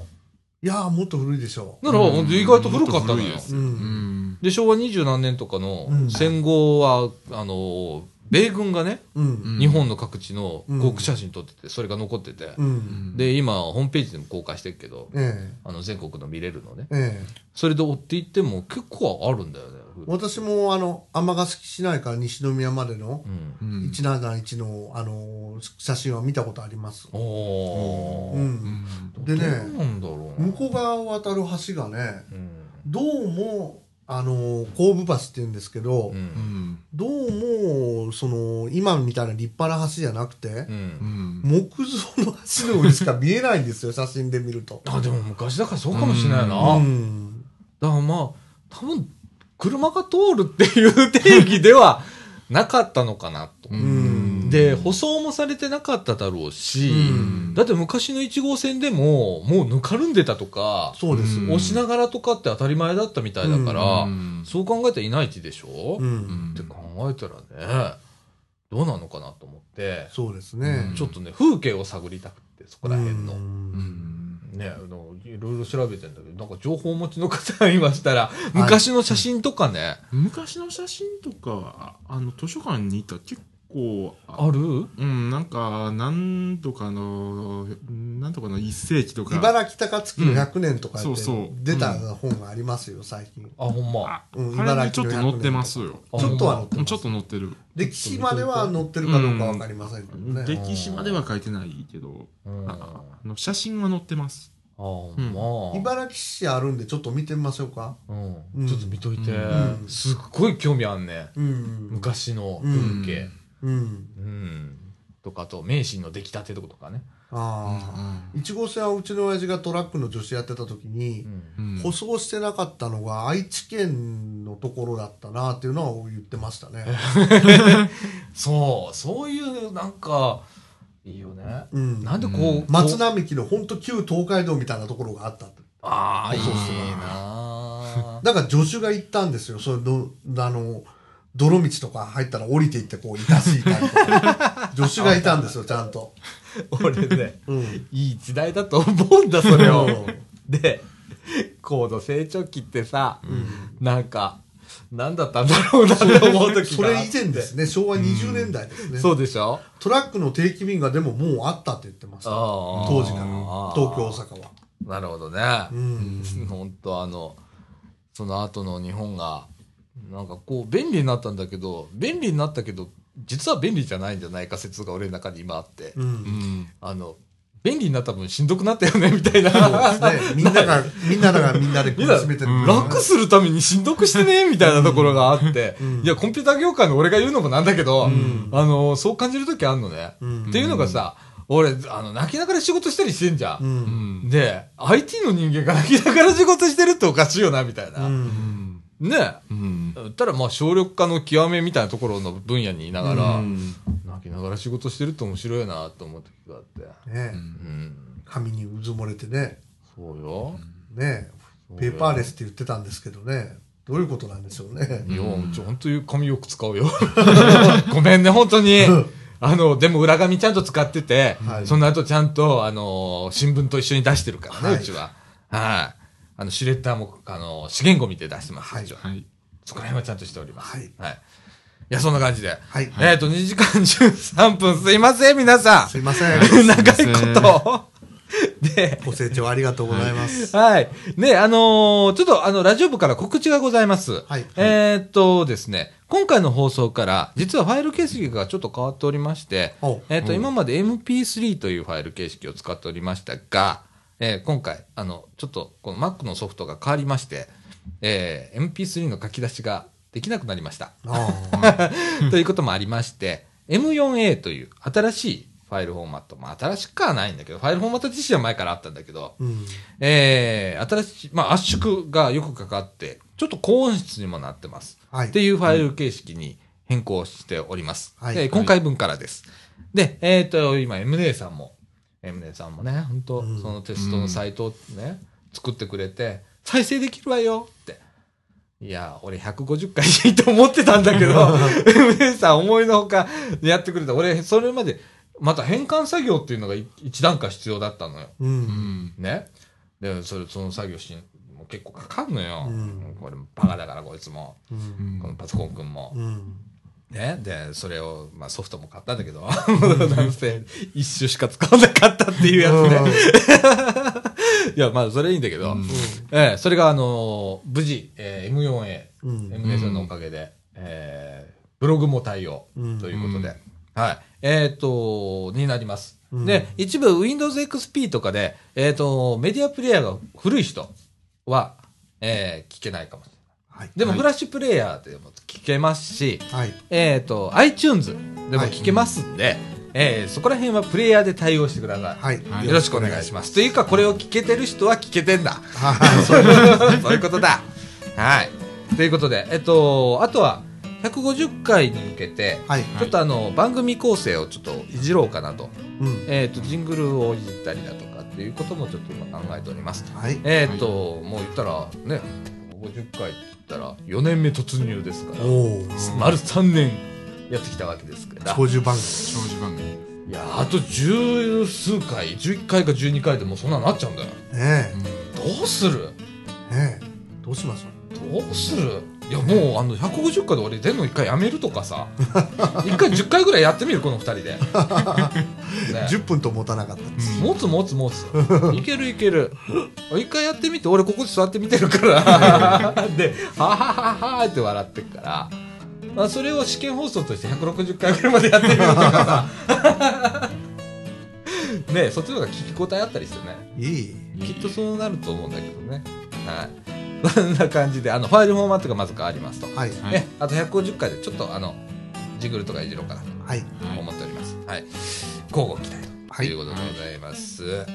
えーっと、もういいですかい、はいえー時刻は1時4分となりました。ははい。い、はいえー、寝ましょう。 は 寝ましょう。ということで、えーっと、吉村君ありがとうございます。い。ありがとうございます。。はいいえいえもうずっと、ずっと本当にもうレギュラーだったからね えあの、名前が入っちゃった。はいね、今あのほれ配信しましたよメールはい届いたでしょこの間ありがとうございますまあ、あの時点でもうあのはい逃げられ ないということだからね逃げられないみんなにもううん見られてる状態だからねはいということで、えー、とみかんジュースこの放送は NPO 法人三島コミュニティアクションネットワークみかんの提供でお送りいたしましたということで今週のお相手はさあちゃんこと貞子稔とえ大阪ペンギンこと竹永宏典と、えっ、と吉井こと吉村でしたはいということでまた来週さよならさよなら。さようなら